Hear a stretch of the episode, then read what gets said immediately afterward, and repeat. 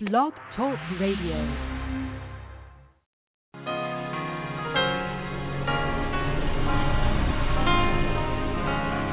Let your living water flow by my soul. Let your Holy Spirit come and take control in every situation that is trouble. Oh Lord, my mind, oh my care and burden unto you. I- I roll. Oh my care and burden unto you. I- I roll. Thank you, living water, Lord, by my soul. Thank your Holy Spirit, come and take control. In every situation, not to trouble, oh Lord, my mind, oh my care and body, unto you I, I Lord, oh my care and body, unto you I, I Lord, Jesus, Jesus, Jesus,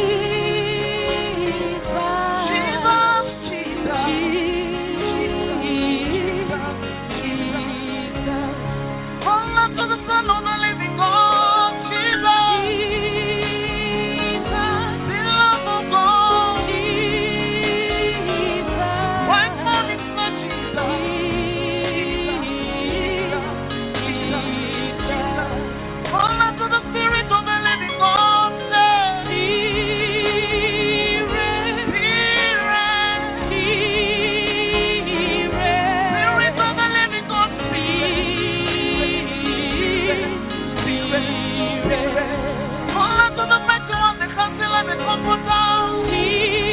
It's the spirit of the living God.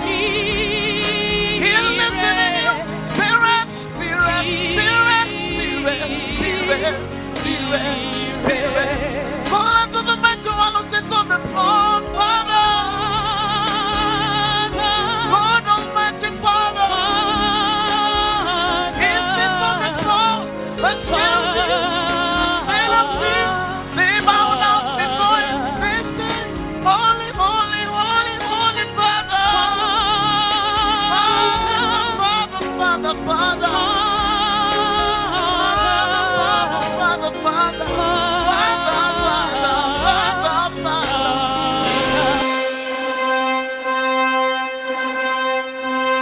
Ah, kasisi jack maluma My son, mwanangu Dr. Makwengo, daktari makwengo you have seen how Kenya is bathing in the glory of God. umeona jinsi kenya inavyoogelea katika utukufu wa bwana What can you tell Kenya in two minutes? We don't have time. je unaweza kuiambia nini kenya kwa dakika mbili hatuna wakati I am very serious about these words, Papa. nimemaanisha sana kuyahusu haya maneno baba Kenya do not know who is in the land. kenya hawajui ni nani aliye katika nchi And because the Lord has revealed Angola who is in the land, na kwa sababu bwana amefungulia angola ni nani aliye katika nchi Elijah moved from Bethel to Gilgal to Jordan to go. eliya alitoka betheli gilgali kwenda yorodani kwenda So the prophet of the Lord is moving from here to a double portion of revival in Angola for the church to enter. kwa hivyo nabii wa mungu anatoka hapa kwenda angola kwa upako maradufu ili kanisa lipate kuingia I see Kenya is open. ninaona kenya ii I wazi see Kenya is ready. ninaona kenya ii But tayari Angola is not yet ready. lakini angola haiko tayari bado Time is finished. na wakati umekwisha Time is over. wakati umeisha Please release the prophet to Angola. tafadhali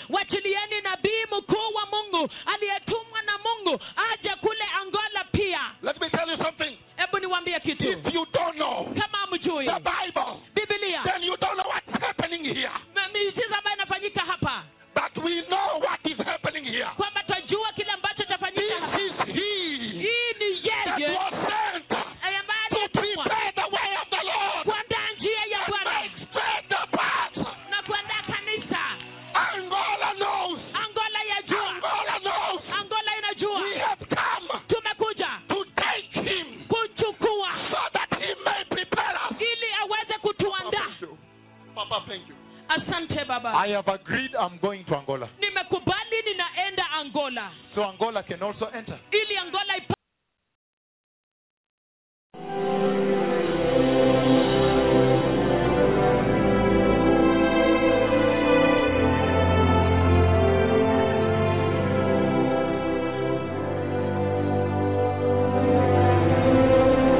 I would like to speak a little bit Ningependa kunena kwa kiasi of a review juu ya urejeleo on some of the major visitations juu ya baadhi ya mitembeleo miku- that mikubwa we mikubwa have been witnessing, ambayo tumekuwa tukishuhudia that we have witnessed. ambayo I tumeshuhudia. would like, in a snapshot, Ningependa katika mhutasari to touch bit by bit nikaweze kuguzia kidogo kidogo some of the key features baadhi ya yale mambo yaliyo nyeti sana of this visitation. ya hii mitembeleo. You will realize Utatambua that even as the Bible stipulated ya kwamba hata kama Biblia ilivyosema that the end revival would come, ya kuwa uvuvio wa nyakati za mwisho ungekuja, there was a lot of ambiguity kulikuwepo na ukubwa fulani kiasi and confusion na kuchanganyikiwa in understanding katika kuelewa what path will that revival follow. ya kwamba huo uvuvio ungeifuata njia gani There hasa. are promises in the Bible Kuna ahadi katika Biblia that bespoke this revival. zilizonena juu ya huu uvuvio, And this revival na huu uvuvio is well celebrated in the Bible. umesherehekewa vizuri kabisa kwa Biblia, However, lakini to lay your hand ili kuweka mkono wako on one thing in the Bible kwa kitu kimoja kwenye and Biblia say that this is it na kusema kwamba ndiyo hiyo that defines the path of this revival inayoelezea njia ya huu uvuvio was difficult. ilikuwa ngumu. Why? Kwa nini? Because we knew one thing Kwa maana tulijua kitu kimoja, it would be most glorious. ya kwamba itakuwa ya utukufu zaidi In ya other words, zote. more glorious than previous. Kwa maneno mengine, ya utukufu zaidi kuliko ya kwanza, It would be most powerful. itakuwa ya nguvu zaidi. In other words, wielding greater power than previous. Kwa maneno mengine, ikidhihirisha nguvu nyingi zaidi kuliko ile ya kwanza, It would be most authoritative. itakuwa yenye mamlaka zaidi ya In other sana. words, dispensing greater authority than previous. Kwa maneno mengine, ikidhihirisha mamlaka makuu zaidi kuliko ile ya kwanza, And on and on and on. na kuendelea na kuendelea na kuendelea, But to sketch a map lakini kuchora ramani and say that this is where it will begin, na kusema kwamba hapa ndipo itaanzia and this is where it would end, na itaishia mahali hapa, that was difficult. hiyo ilikuwa ngumu. So, all of us, I could say, Na basi sisi sote naweza kusema we are students of this revival sisi ni wanafunzi wa huu uvuvio, because we are learning on a perpetual basis kwa maana tunajifunza mfululizo on the direction of this revival, juu ya mwelekeo wa huu uvuvio, manifestation, udhihirisho, intensity, ukuu and wake span. na pia upana meaning the wake, vastness, kumaanisha kwamba u- extensiveness of this revival, upana wa huu and uvuvio even the path. na hata njia. But I want to mention the following. Lakini ningependa kutaja yafuatayo. Because in the Bible, manake katika bibilia there are several features I would like to pull out. kuna mambo kadha wa kadha ninayotaka kutokeza And I am using this first conversation with you na ninatumia mazungumzo haya ya kwanza pamoja nanyi just to bring all of us on the same base. ili kutuleta sisi sote kwa msingi That mmoja we may understand ya kuwa na tukaelewe some key features mambo fulani yaliyonyeti about this revival. juu ya huu uvuvio I know it is very sweet najua kwamba ni mtamu to sana see it, kuuona to involve in it, kuhusika to ndani yake participate in it, kuhusika ndani yake do it. to kuutenda live it. kuiishi It is very powerful ni ya nguvu sana and enjoyable na ya to be kufurahisha counted among the number kuhesabika katika idadi that have been visited. ya wale waliotembelewa However, lakini I would like to look at it ningependa kuiangazia from outside kutokea nje and point out a few things, bring out highlights na kutokeza mambo kadha wa kadha that may make us ambayo yatatusababisha treasure this revival. tukaudhamini huu uvuvio Wake up to the fact that this revival tukaamukie swala kwamba huu uvuvio is not for granted, si wa kimzaha is not guaranteed. si wa haki yetu That this revival ya kwamba huu uvuvio is the achievement ni of the mafanikio grace of God, ya neema ya mungu the achievement mafanikio of the mercies of the Lord. ya rehema za bwana Because many times kwa maana mara nyingi you don't know what you got haujui kile ulicho nacho until you lose it. hadi ukipoteze I'm saying ninasema that tonight's conversation, ya kuwa mazungumzo ya usiku wa leo before I give the message, kabla nipeane ujumbe is going to be the laying of the safeguard yatakuwa kuweka zile alama za ulinzi to safeguard this revival. kutunza huu uvuvio I know it's a custodian duty ninajua kwamba ni jukumu la of uwekaji the participants la wahusika who have tasted of the goodness of this revival walioonja uzuri wa huu to uvuvio be able to kuweza safeguard it kuutunza in the manner of propelling it, Katika- of moving it forward. katika njia ya kuiendeleza mbele And that's why na ndio maana I want to mention this. ningependa kutaja yafuatayo For example, kwa mfano I have spoken quite a bit in other countries. nimenena kwa kiasi katika mataifa mengine In Brazil, kule brazil I've spoken in Angola, nimenena angola Chile, chile Finland, finland Sweden, sweden Australia, Australia, New Zealand, New Zealand, wherever. many countries, kote kote mataifa mengi Cameroon. Cameroon, Nigeria too. nigeria pia And there is this thing I've said, na kuna kitu hiki nimesema which I want to bring to the fore today. ambacho nataka kukitokeza leo I said nilisema the promise is in the Bible ahadi iko ndani mwa bibilia about this most fearsome revival. juu ya huu uvuvio wa kuogofya zaidi Fearful revival, the dreaded revival, uvuvio wa kutisha wa kuogopwa the make or break revival. uvuvio wa kutengeneza ama kuvunja I said when the Bible discussed about it, Nil- spoke about it, nilisema ya kwamba wakati bibilia ilinena kuuhusu the prophets of old, manabii wa kale they put pen to paper waliweka kalamu kwa when they karatasi saw the visions of this revival. walipoona maono ya uvuvio huu And in their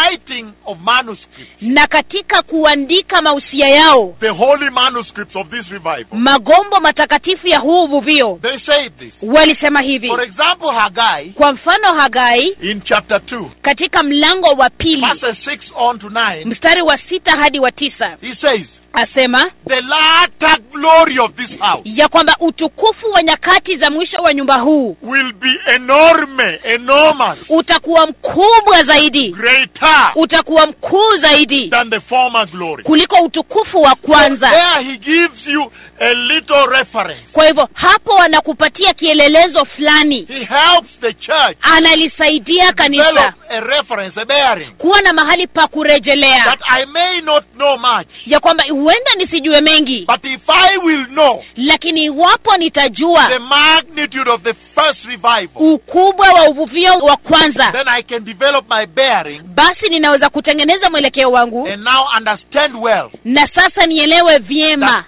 this one will surpass that. ya kwamba huu utashinda ule wa But kwanza if you look at some of the features of the first rain, lakini ukitazama baadhi ya vipengele vya mvua ya kwanza Juvia, rain, mvua ya kwanza yuvya that first rain hiyo mvua ya kwanza had some of this which I can, off the tips of my fingers, I can mention. ilikuwa na baadhi ya hivi vipengele ambavyo naweza kutaja taja kwa haraka Number one, kwanza kabisa it was a Holy Ghost revival, ulikuwa uvuvio wa roho mtakatifu meaning Holy Spirit centered. kumaanisha uvuvio uliowekezwa kwa roho mtakatifu meaning Holy Spirit driven, kumaanisha uvuvio ulioendeshwa na roho meaning mtakatifu Holy Spirit enabled, kumaanisha ulisababishwa na roho mtakatifu meaning Holy Spirit sustained. ulidumishwa na roho mtakatifu And number two, na ya pili if you look at that Pentecost, ukiangalia hiyo pentekoste which it says in the measure of heaven, in the heavenly order of measure, ambayo anasema katika vipimo vya kibinguni it is lower than this one. ya kwamba ni chini zaidi kuliko Number hii two, he said, ya pili alisema if you look at that Oh. revival, ukitazama huo uvuvio that revival of the first rain, huo uvuvio wa mvua ya kwanza It was a holiness revival, ulikuwa uvuvio wa utakatifu meaning it was centered around holiness, kumaanisha ulikuwa unazunguka tu utakatifu meaning it was propelled by Oh. holiness. kumaanisha ulisukumwa na It utakatifu was sustained by Oh. holiness. ulidumishwa na utakatifu It was driven by the holiness of Oh. God. uliendeshwa na utakatifu wa mungu Another feature of the first revival. kipengele kingine cha ule uvuvio wa kwanza So we may understand the requirements, the essentials of this one, ili ya kwamba tukaelewe mahitaji matakwa ya hii the standards of this one, viwango vya hii which he said is greater than the other one. aliyosema kwamba ni mkubwa zaidi kuliko ule Number wa three kwanza said, ya tatu alisema That first revival huo uvuvio wa kwanza was centered around the cross of Jesus. ulikita mizizi kwa msalaba wa yesu And in a nutshell, na katika muhtasari that means hiyo inamaanisha the preaching of it mahubiri yake was the preaching of the gospel of the cross. yalikuwa mahubiri ya injili ya msalaba Meaning, kumaanisha if you look at the features of that revival, ukiangalia vipengele vya uvuvio huo it had all the demonstrations of the crucifixion of flesh, ulikuwa na dhihirisho zote za kuusulubisha mwili the killing of the flesh nature, kuua asili ya mwili the disabling of the fleshy nature, the kumaliza wicked nature, kumaliza asili ya mwili asili mbaya the mbovu weak being, yaani ule utu dhaifu the sinful nature. ile asili ya dhambi But what amazes me is this. lakini kinachonishangaza ni hiki Peter stands up petro anasimama and brings the fourth feature to it. na analeta kile kipengele cha nne kwayo And he says, na asema Hey, hei repent ye therefore tubuni basi of your sins. tubuni dhambi And zenu that brings to you na hiyo inakuletea the fourth feature kipengele cha nne that it was a repentance revival. ya kuwa ulikuwa uvuvio wa toba And you go on and on and on and you see the beauty of that first revival. na utaendelea na kuendelea na kuendelea na utaona uzuri wa huo uvuvio How does that inform my introduction today for the message I'll give? je hiyo inaathiri vipi utangulizi wangu kwa ujumbe nitakaopeana It sets a standard inaweka kiwango for this revival. kwa ajili ya huo It's uvuvio saying inasema that this one is more authoritative ya kwamba huu una mamlaka mengi in zaidi all the features enumerated thereof. katika vipengele vyote vilivyoorodheshwa pale Therefrom, kutoka pale from that revival, kutoka kwa huo uvuvio if there was holiness iwapo palikuwepo na utakatifu as the main foundation kama msingi wa muhimu that established this revival uliothibitisha uvuvio huu in the first rain, katika mvua ya then you kwanza say, the more now. basi anasema zaidi sasa But that is absolutely true. lakini hiyo ni kweli kabisa Because if you look at what is at stake, manake ukiona kile ambacho kinatarajiwa this time we are talking about the rapture of the church, mara hii tunanena kuhusu unyakuzi wa the kanisa finishing game, yaani kumalizia mchezo the grand finale, ile tamati kuu the crossing of the line, kuvuka laini the coming of the Messiah. kuja kwake So masia you understand that the Lord requires of us even greater. na basi waelewe kwamba bwana anatarajia hata mengi zaidi kutoka kwetu And more so because the days are even more evil. na zaidi sana maanake hata siku ni za The uovu sana challenges, changamoto their souls uvamizi upon the church juu ya kanisa is even right now hivi sasa aggravated, umeongezeka increased. umeongezeka And so I want to bring this to you. na basi ningependa kuwaleteni So hii now, when you look at the Bible, the biblical description of this revival, ukiangalia bibilia katika maelezo ya kibibilia ya uvuvio huu I want to, in a nutshell, ninataka kwa mhutasari even though I've said this across the globe, hata kama nimesema hii kote kote duniani I may not have said it as repeatedly as enough, many times enough, huenda sijasema mara nyingi vile to inavyohitajika Kenya. kwa kenya And I know those of you listening are surprised at this. na ninajua wale mnaosikiza mnashangaa na hii Sometimes the message given to the other nations is in the front line and has not been spoken to Kenya. wakati mwingine ujumbe unaopeanwa kwa mataifa mengine ni wa kipaumbele na haujanenwa kenya But if you look very carefully at the visitation of the cloud of God, lakini ukitazama makini kabisa ule mtembeleo wa wingu la mungu and now I am passing through the recent visitation, na sasa ninapitia ile mitembeleo ya hivi majuzi giving a sana short review, nikifanya tu urejeleo kidogo you see waona that that visitation of the fearful cloud of God, ya kwamba huo mtembeleo wa wingu la kutisha la mungu it bespoke the following. ulinena yafuatayo If you look at the book of Exodus, ukiangalia katika kitabu cha where kutoka it's being spoken from, ambapo inanenwa even Deuteronomy. hata kumbukumbu la torati I'm not mentioning scripture now because that's not where we are at today. sitasema maandiko manake huko siko tuliko leo Where he talked to the children of Israel. mahali yaliponenea wana wa israeli Look at the following. tazama yafuatayo When that visitation came to Israel, wakati mtembeleo huo uliwajia israeli it came at such a time ulikuja katika wakati ule when Israel most needed direction. wakati israeli walihitaji mwelekeo sana They were in the process of being liberated out walikuwa katika hatua zile za kukombolewa and they were on the journey to the promise. na walikuwa safarini kuelekea kwa ahadi And if you look at the manner in which the Lord spoke with them, na ukiangalia jinsi ile ambayo bwana alinena pamoja nao unfortunately for Israel, la kuhuzunisha kwa israeli apostasy began right away. muanguko ulianza papo hapo And so there was rebellion, na basi kukawepo na uasi falsehood, kukawepo na udanganyifu murmuring. kunung'unika There were all forms of disobedience palikuwepo na kila aina to ya the kutokutii extent that at one point they wanted to go back to Egypt. kwa kiwango ya kwamba wakati mmoja walitaka warudi misri And that is when Jehovah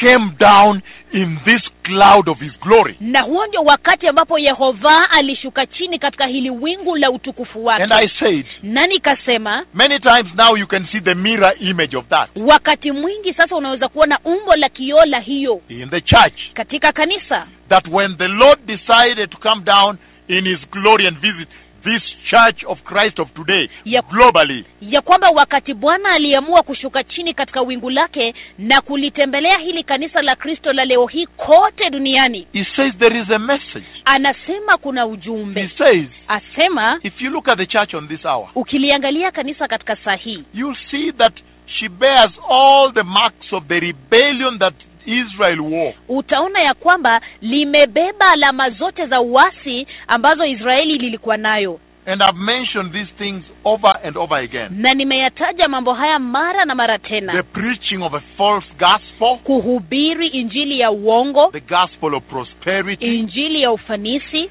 the preaching of a quick fix gospel. mahubiri ya injili ya haraka haraka I have a problem, I need a quick solution, and right now. ati nina shida ninataka suluhisho papo hapo And yet we are seeing very clearly na ili hali tunaona kwa wazi sana that in every move of God, ya kwamba katika kila mwondoko wa mungu the intention is always very simple kusudi kila mara ni rahisi and very kabisa clear. na wazi tena I want you back to me. ninataka in unirudie whatsoever I say and do unto you. katika vyovyote vile navyosema na It kukutendea shall be meant to draw you closer to me. inakusudiwa kukuvuta karibu nami And so you see very clearly na basi waona kwa wazi that sana the lack of righteousness in the church ya kwamba kuukosa uhaki kanisani has become a standard of measure imefanyika ni kiwango cha kupimia of the level of rebellion in the church. cha kiwango cha uasi kanisani And we have moved on na tumeendelea to talk about all the other vices, the immoral dressing of women in the church, kunena kuhusu maovu mengine mengi hata mavalio ya usherati ya the wanawake kanisani scandals that you see in the news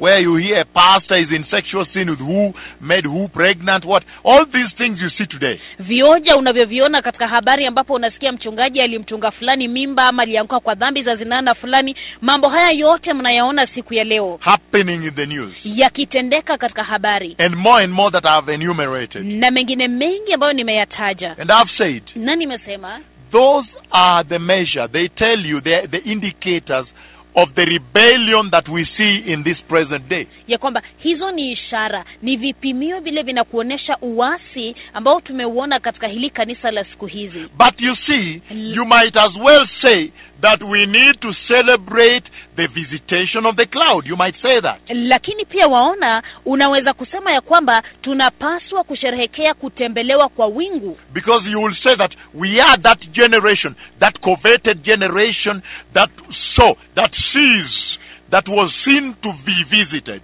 maanake unaweza kusema kwamba sisi ndio kile kizazi kinachotamaniwa ambacho kilionekana ya kwamba kitatembelewa But I will say to you this lakini nitakuambia hili that just a moment, hold it. ya kwamba ngoja kidogo Before you celebrate, kabla usherehekee did you know je uliwahi that kujua when Jehovah visited Israel in the wilderness, ya kwamba wakati yehova alitembelea israeli jangwani in the same cloud, katika wingu lile lile it was essentially to rebuke the rebellion. kimsingi ilikuwa kukemea uasi Did you know?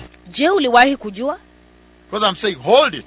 manake anasema ngojea Before you blow the trumpets and begin to celebrate, kabla upige tarumbeta na kuanza kusherehekea are you aware je unajua that when he exalted himself before them in the camp, ya kwamba alipojitukuza mbele zao kambini he was instead asking a question unto them badala yake alikuwa anawauliza swali that who is it here ya kwamba je ni nani aliye hapa that can exalt himself or herself anayeweza kujitukuza awe ni wa kike ama wa kiume higher than me now? zaidi kuniliko sasa Because we see in the book of Numbers, manake tunaona katika kitabu cha hesabu chapter 9, hesabu mlango wa tisa he says, asema The appearance of God's cloud.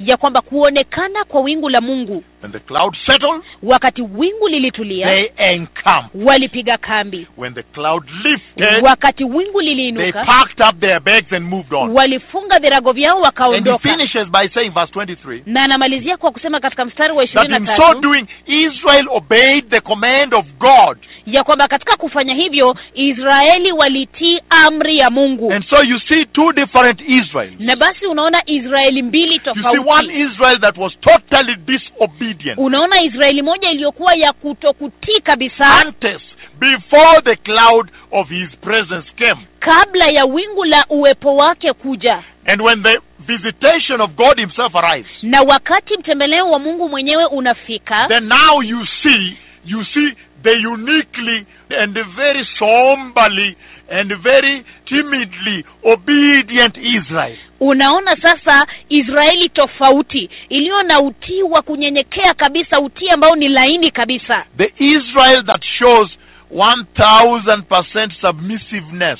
israeli inayodhihirisha asilimia elfu moja ya kujisalimisha And he says they had to do so because they had never been this way before. na anasema iliwabidi wafanye hivyo manake hawakuwa wamewahi kuwa upande huu kamwe But when I look at the church today, lakini nikiliangalia kanisa I leo see hii that the church is confronted with the same cocktail of troubles. ninaona kwamba challenges. kanisa linakabiliwa na mfululizo huo wa changamoto where she has never been this way before Ah. ambapo kanisa halijawahi kuwa upande huu kamwe in this direction of the rapture of the church. katika mwelekeo huu wa unyakuzi wa kanisa And yet, na ili hali rebellion has become the stripes of church. uasi umefanyika ndizo nyayo za kanisa Ah, don't mind. ati ee, usijali Doesn't the Bible say that uh, there is therefore no condemnation for those who are in Christ Jesus? si bibilia inasema kwamba basi hakuna hukumu kwa wale waliomo ndani mwa kristo And yesu you hear the church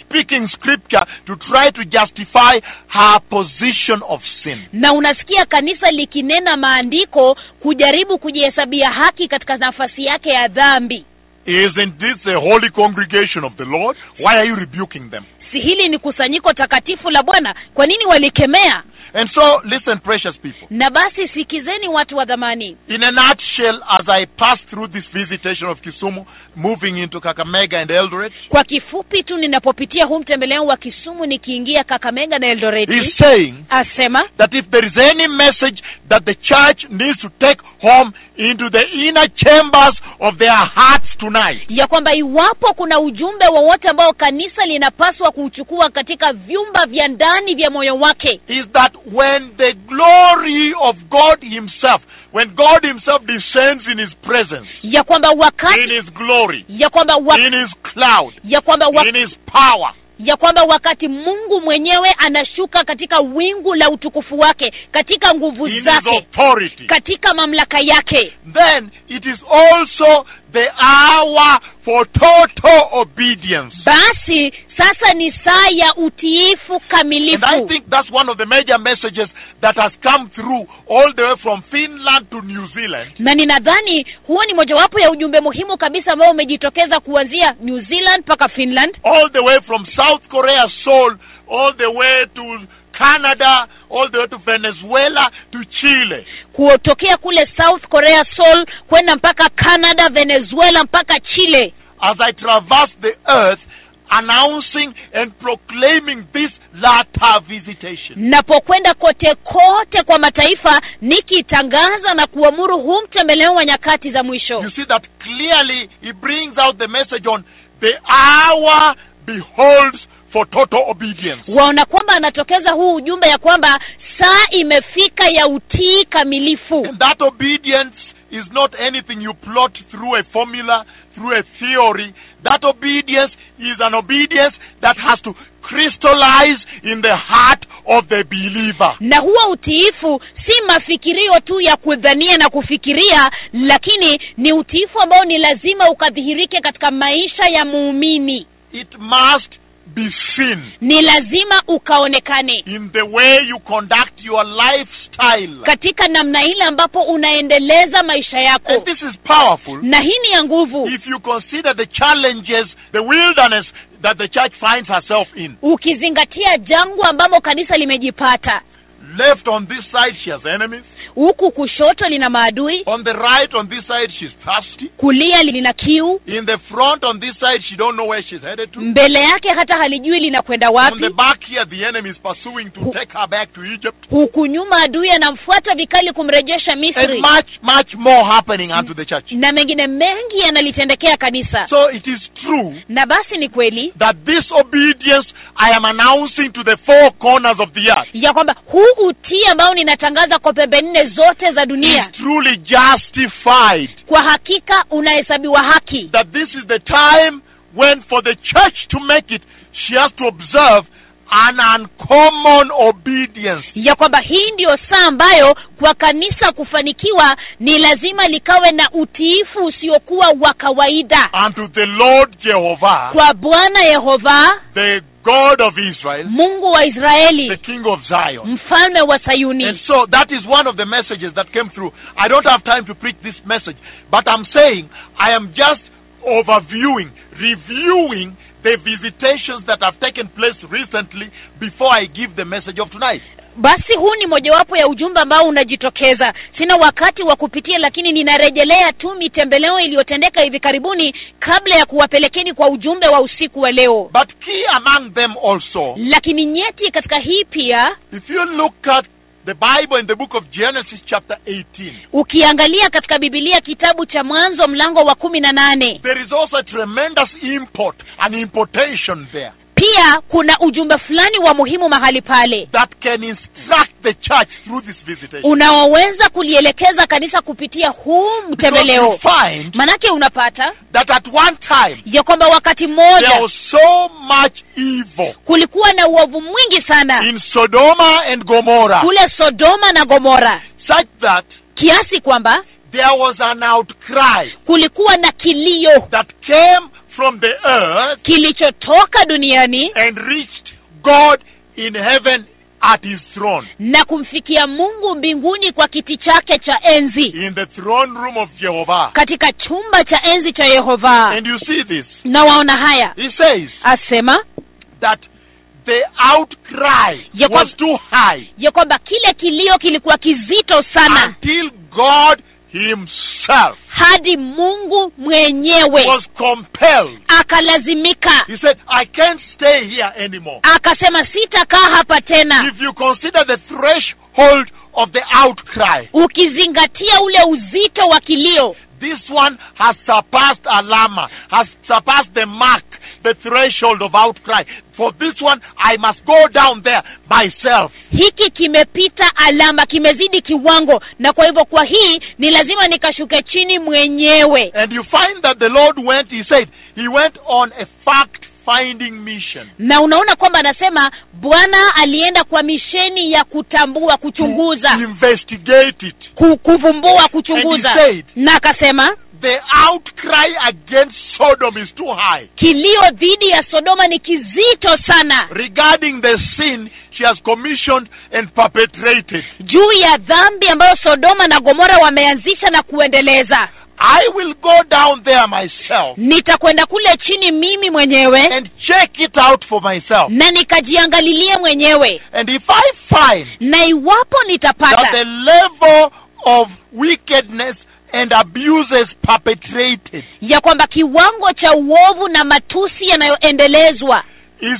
equal to the level of outcry that I have received, kinasawazishwa na kiwango cha kilio nilichopokea then I will know what to do. basi nitajua la kufanya And the other way of saying it, na njia nyingine la kusema if I find that the level of sin that has been commissioned is not equal to the level of outcry I have received, iwapo nitapata kwamba kiwango cha dhambi zinazoendelezwa hakilingani na kiwango cha kilio nilichopokea then I will also know what to do. basi pia nitajua la kufanya So it is always a fearful thing when God the Father Himself comes down from His throne. na basi kila mara ni jambo la kutisha zaidi wakati mungu baba mwenyewe anashuka kutoka kwa kiti chake cha enzi And that's why I said, I know that we are in the temple and the euphoria for celebration. na ndo manake nilisema kwamba ninajua tuko katika hali na msisimuko wa kusherehekea But I say, hold it,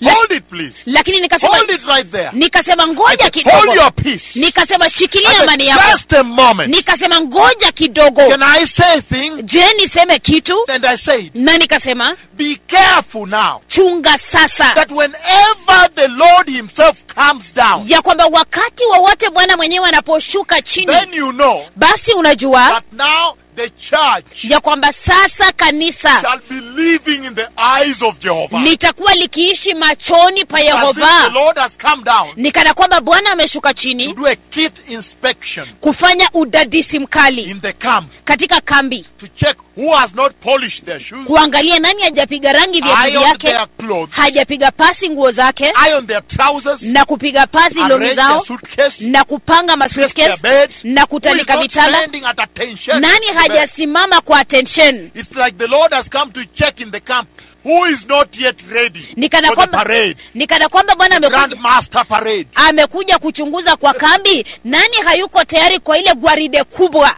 So I said, na kwa hivyo nikasema If we go by the events, I went across the globe. tukipitia katika matukio nilikokwenda kote kote I duniani went across the globe nalienda kote kote duniani translating, nikitafsiri interpreting, nikipambanua and proclaiming this visitation of the na cloud. kutangaza mtembeleo huu wa wingu And key among the things I brought to the fore for the church na nyeti miongoni mwa vitu nilivyoliletea kanisa is that the outcry that has come forth from the earth Ni- unto the Lord at this hour ni ya kwamba kilio kilichotoka duniani kumfikia bwana katika saa hii is equal, if not greater, than that which came out of Sodoma and Gomorrah. kinasawazishwa na hata kinazidi kile kilichotoka sodoma na gomora And I went all over the earth asking the church, na nikakwenda kote kote duniani nikiliuliza kanisa could it be true je inawezekana kwamba that ni the kweli reason the cloud of Jehovah has come down with God Himself? ya kwamba sababu ambayo wingu la yehova limeshuka chini na mungu mwenyewe Could it be true je inawezekana ni that the kweli reason He has now come down Himself ya kwamba sababu ambayo mwenyewe ameshuka chini is because ni kwa sababu this church hili kanisa has committed limetenda an even greater sin? dhambi iliyokubwa hata Let me zaidi put it better step by step. wacha nikaiweka vizuri hatua baada ya Could it hatua be true that the reason He has come Himself je inawezekana ni kweli ya kwamba sababu aliyokuja mwenyewe is that this church ni ya kwamba hili kanisa has committed the sin of Sodom and Gomorrah? limetenda dhambi ya sodoma na gomora Could it be true je ni kweli that the reason he came ya kwamba sababu aliyokuja to be with us himself, ilikuwa na sisi to mwenyewe fact find, to ili kudadisi check it out for himself, kujichunguzia is mwenyewe because this generation ni kwa sababu hiki kizazi has committed the sin of Sodom and Gomorrah. kimetenda dhambi ya sodoma na gomora Could it be true je inawezekana ni kweli that this hour, ya kwamba hii saa this people hawa watu may have committed huenda wametenda the same sin dhambi ile ile of Sodoma and Gomorrah, ya sodoma na gomora And that's why I say na ndio manake nikasema it calls your attention inaitisha umakinifu to wako self review. kwa mahali pale pa kujichunguza Why? kwa nini Because when the Lord comes down, manake wakati bwana anashuka it's a tremendous thing. ni jambo kuu sana You may want to celebrate it, yes. unaweza taka kusherehekea nam Yes, indeed, it is celebratable. kweli kabisa ni ya kusherehekewa But celebratable lakini ya when kusherehekewa you are in the right position. wakati umesimama pazuri And I've been going across the globe, na nimekuwa nikienda kote kote duniani raising unto the church na nikililetea kanisa that let us then repent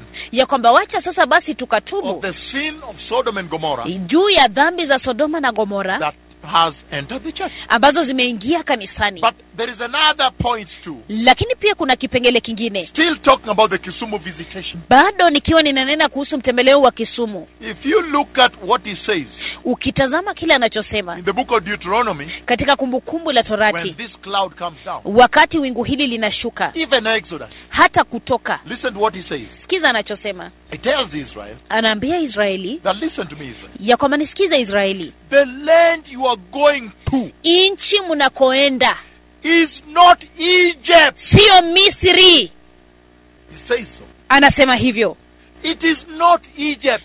siyo misri And he says na anasema that the land you are going to ya kwamba nchi mnakoenda is a land flowing with milk and honey. ni nchi inayotiririka na maziwa na It asali is a land of mountains and valleys. ni nchi ya milima na mabonde A land nchi that drinks rain inayokunywa mvua directly from the upper chambers of the throne of God. moja kwa moja kutoka katika vyumba vya juu vya kiti cha enzi cha mungu And I have also gone across the globe na vile vile nimekwenda kote kote duniani to speak to the church kulinenea kanisa about that juu ya hiyo in relation to the visitation, the historic visitation of this cloud. kuambatana na mtembeleo wa kihistoria wa wingu hili And I've said na nimesema in that conversation, katika mazungumzo hayo you see very clearly unaona kwa wazi that the sana Lord is speaking to the church, ya kwamba bwana analinenea that kanisa He's taking the church ya kwamba analipeleka through kanisa this cloud kupitia katika wingu by the hili leadership of this cloud. kwa uongozi wa wingu He's hili taking the church analipeleka kanisa into the land katika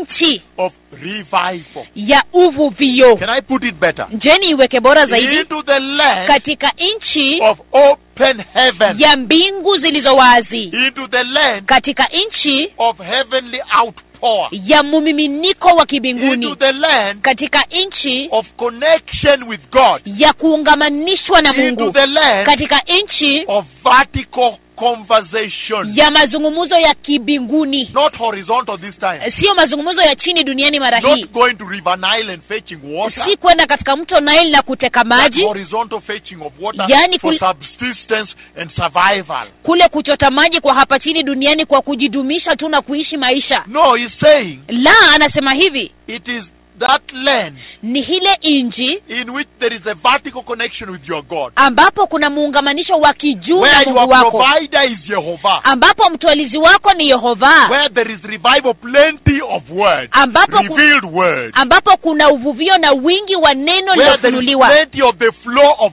oil and wine. ambapo kuna wingi wa mtiririko wa mafuta na And divai you see that in that conversation, na waona ya kwamba katika mazungumzo he's hayo linking up with the book of Revelation chapter 6, verses 5 to 6. anaunganisha na kitabu cha ufunuo mlango wa sita mstari wa tano na wa When now sita he's talking about the oil and wine church. wakati sasa anazungumzia kanisa la mafuta na meaning the divai church that is in the oil and wine revival. kumaanisha kanisa lililomo katika uvuvio wa mafuta na Meaning divai She's experiencing a physical plenty kumaanisha ni kanisa ambalo linaona utele wa kijinsia and experiencing a spiritual plenty. na linaona utele wa kiroho The flow of the anointing of the Holy Spirit is flowing. Mm, mtiririko wa upako wa roho mtakatifu The unatiririka power of that wine, of that anointing, is the power of the new wine that is flowing. nguvu za huo upako yani nguvu za hiyo divai mpya ambao The unatiririka people in that land are receiving Jesus. watu wa nchi hiyo wanampokea yesu There are cripples walking in that land. viwete wao wanatembea katika nchi hiyo Blind can see. vipofu wanaweza kuona HIV AIDS is healed. virusi vya ukimwi vinaponywa Tumors dissolve. uvimbe Cancer dry zinayeyuka up. saratani zinakauka Plus wounds dry up. Na mengine- Leprosy killed. mengi kabisa vidonda vinakauka The hands ukoma are unaponywa shriveled, limbs are stretched. miguu na mikono il- inanyooshwa Plus millions returning to Jesus. pamoja na mamilioni wakimrudia yesu And millions upon millions are crying for righteousness. And when they think about holiness, they fall down and cry. na mamilioni juu ya mamilioni wanalilia uhaki na wakitafakaria utakatifu wanaanguka chini wanalia And I say na nikasema that when he instructed Israel through this cloud ya kwamba alipoelekeza israeli kupitia wingu hili and to this journey into the land of open heaven, katika safari hii ya kuelekea kwa nchi ya mbingu zilizo wazi it was the writings of this revival yalikuwa maandishi ya uvuvio huu that he was taking them to a land of plenty and revival, ya kuwa alikuwa anawapeleka katika nchi ya utele na uvuvio open heaven and direct conversation with Jehovah. mbingu zilizo wazi na mawasiliano ya moja kwa moja na And yehova I said the church is being instructed from that end right now. na nikasema kwamba kanisa linaelekezwa kutokea mahali pale hivi sasa Same cloud,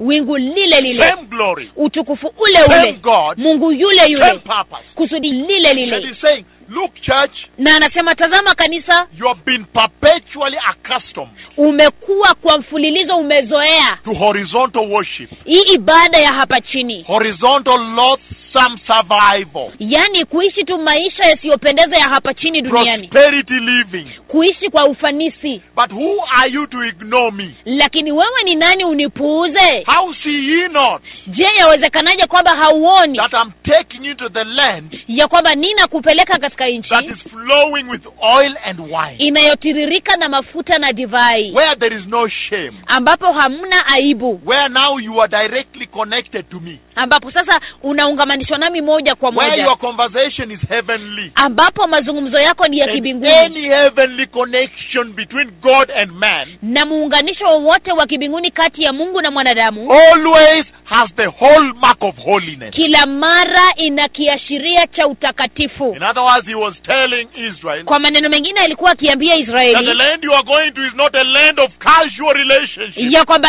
nchi mnakoenda si nchi ya uhusiano wa It is kimzaha not a land of casual worship where you worship the Pharaoh, you worship the water of the Nile a little bit, you worship another god of the sun. It is not that type of land. ya kwamba si nchi ya ibada tu ya kimzaha ya hivi hivi ambapo unaabudu maji ya nile kidogo unaabudu miungu ya jua unaabudu miungu mingine farao si hivyo The hata pyramids. miungu za piramidi He's saying, however, anasema the land where I'm taking you ya kwamba nchi nakowapeleka is a land in which you have to get your acts together. ni nchi ambako ni lazima ukajikusanye vizuri Because he finishes down there by saying, kwa maana anamalizia pale chini na kusema that I may bring you your aid in your land ya kwamba na nikawaletee mvua yenu katika nchi in yenu its season. katika majira And yake if you continue doing that, na ukiendelea kufanya hivyo obeying my word, kulitii neno langu keeping my decree, na kuyaweka and mausia following yangu my essentials, Na- my requirements, na kufuata maagizo yangu I shall continue bringing you the rain in your land nitaendelea kuwaletea mvua katika nchi in yenu its season, meaning not late. katika majira yake kumaanisha And you shall harvest haitachelewa the grain. na anasema utavuna The wine nafaka is yours. divaini and yako the cattle with fodder. na anasema pia And you shall ng'ombe eat na and be chakula satisfied. na mtakula na kushiba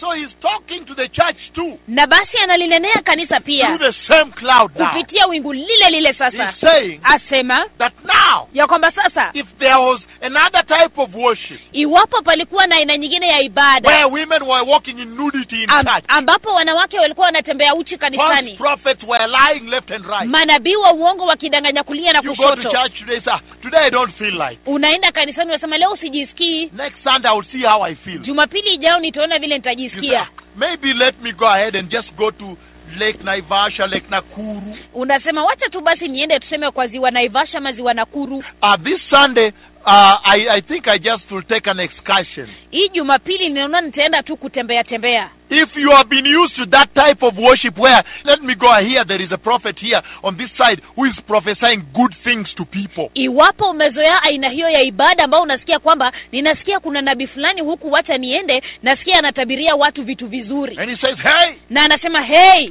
sow a seed utapanda mbegu and I'll give you a prophetic word. na nitakupatia neno lako la And kinabii you run there, sow a little seed, you catch a little sweet word. Eh? na unakimbia kule unapanda kambegu kadogo unapata neno Say, kidogo if tamu you have been used to that worship, Nile worship, the worship of River Nile, anasema iwapo umezoea hiyo ibada ya mto Nile, that Egyptian worship, hiyo ibada ya Kimisri, he's telling the church analiambia that the land where I am taking the church now ya kwamba nchi ninakolipeleka kanisa sasa is not Egypt. siyo Misri, Meaning, kumaanisha in Jerusalem, kule Yerusalemi there is no River Nile. hakuna mto Nile, Meaning, kumaanisha you'd rather learn afadhali ujifunze to worship right, kuabudu to ipasavyo, sit right, kukaa to be ipasavyo, right standing with God, kusimama katika uhaki na Mungu, that the heavens may remain na open. kwamba mbingu zikasalie wazi, Because the land you are going to manake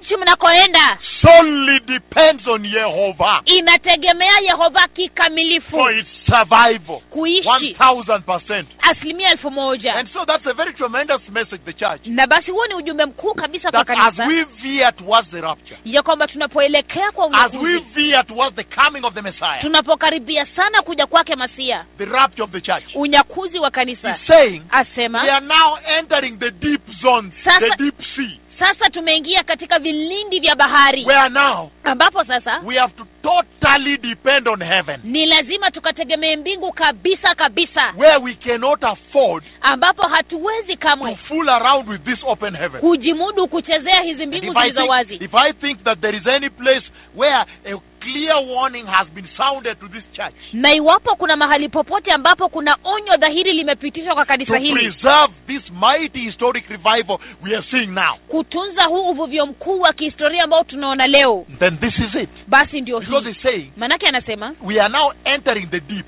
sasa tunaingia vilindini where we have to depend a thousand percent ambapo ni lazima tukategemee asilimia elfu moja on God. mungu Meaning the communication with God, that line has remained very clear and open. kumaanisha mawasiliano na mungu hiyo ni laini lazima ibakie ikiwa wazi tena dhahiri In any case, katika hali yoyote it's ile the same God that takes people to heaven. ni mungu yule yule awapelekaye watu So if mbinguni we are talking about the church that enters, the church in Angola, we're talking about the church in Cameroon, we're talking church in Canada, Australia, New Zealand, the church all over the earth, na kwa hivyo iwapo tunanena kuhusu kanisa ambalo linaingia kote kote duniani angola canada the cameroon blessed church in Kenya. kanisa barikiwa la kenya If you are planning to go to heaven, iwapo unajipanga kwenda mbinguni please tafadhali let us keep this portal, What? this vein open, wacha tukaweke hii tundu ikiwa wazi that we may continue the communication ya kwamba tukaendeleze mawasiliano with the King of heaven. na mfalme wa mbinguni And let us know one thing na tukajue jambo moja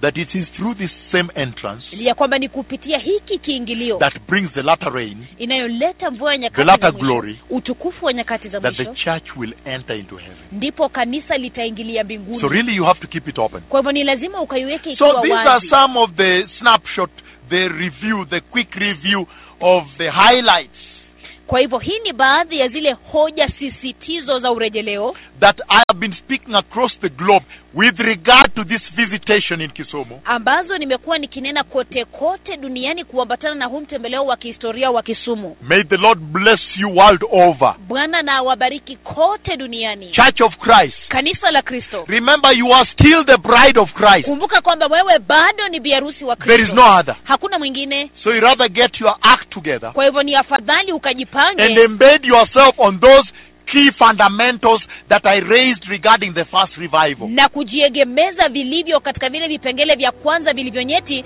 vilivyo Repentance, toba holiness, utakatifu righteousness, Uhaki. the cross, the msalaba blood, damu the Holy Ghost. roho mtakatifu Shalom. shalom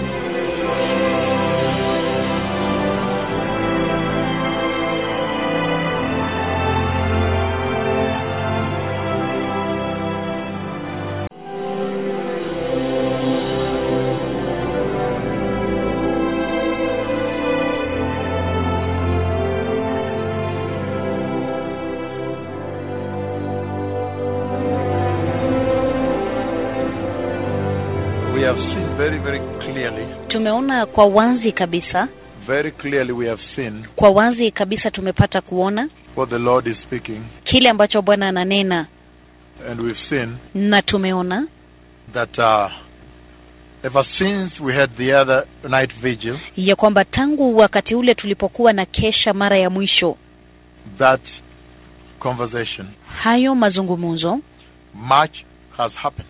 mengi yamekwisha kutendeka And uh, the Lord has been taking me across the globe na bwana amekuwa akinipeleka kote kote to duniani the ends of the earth. kwa miisho ya ulimwengu And in that taking me across the globe, na katika kule kunipeleka kote kote duniani these are the oracles He has been speaking, haya ndiyo mausia ambayo amekuwa akinena releasing, akiachilia and these are the instructions na haya ndiyo maelekezo He has been bringing to the church. ambayo amekuwa akililetea And we kanisa saw that there's no greater visitation than the visitation of the cloud. na tukaona kwamba hakuna mtembeleo mwingine mkubwa zaidi unaoshinda mtembeleo wa wingu And inside that visitation na ndani mwa huo mtembeleo is a powerful message. ni ujumbe wa nguvu kabisa And if you put together what we have just seen in the past segment, na ukiweka pamoja yale ambayo tumeona katika awamu iliyopita that message, huo ujumbe it bears the features inabeba vile vipengele of the true message for the hour. vya ujumbe wa kweli wa saa hii Why? kwa nini Because if you listen to everything said therein, manake ukisikiliza kila kitu kilichosemwa mle ndani that is the only message that can be given to the church at this hour. huo ndio ujumbe wa pekee unaoweza kupeanwa kwa kanisa katika saa hii In other words, I'm saying nobody can give the church another message at this hour. kwa maneno mengine ninasema hakuna mtu anayeweza kulipa kanisa ujumbe mwingine katika saa hii Because if you listen to how the Lord is bringing it through unto the church, manake ukisikiza vile ambavyo bwana anauleta kwa kanisa He's talking about the following. ananena kuhusu yafuatayo He's edifying the church.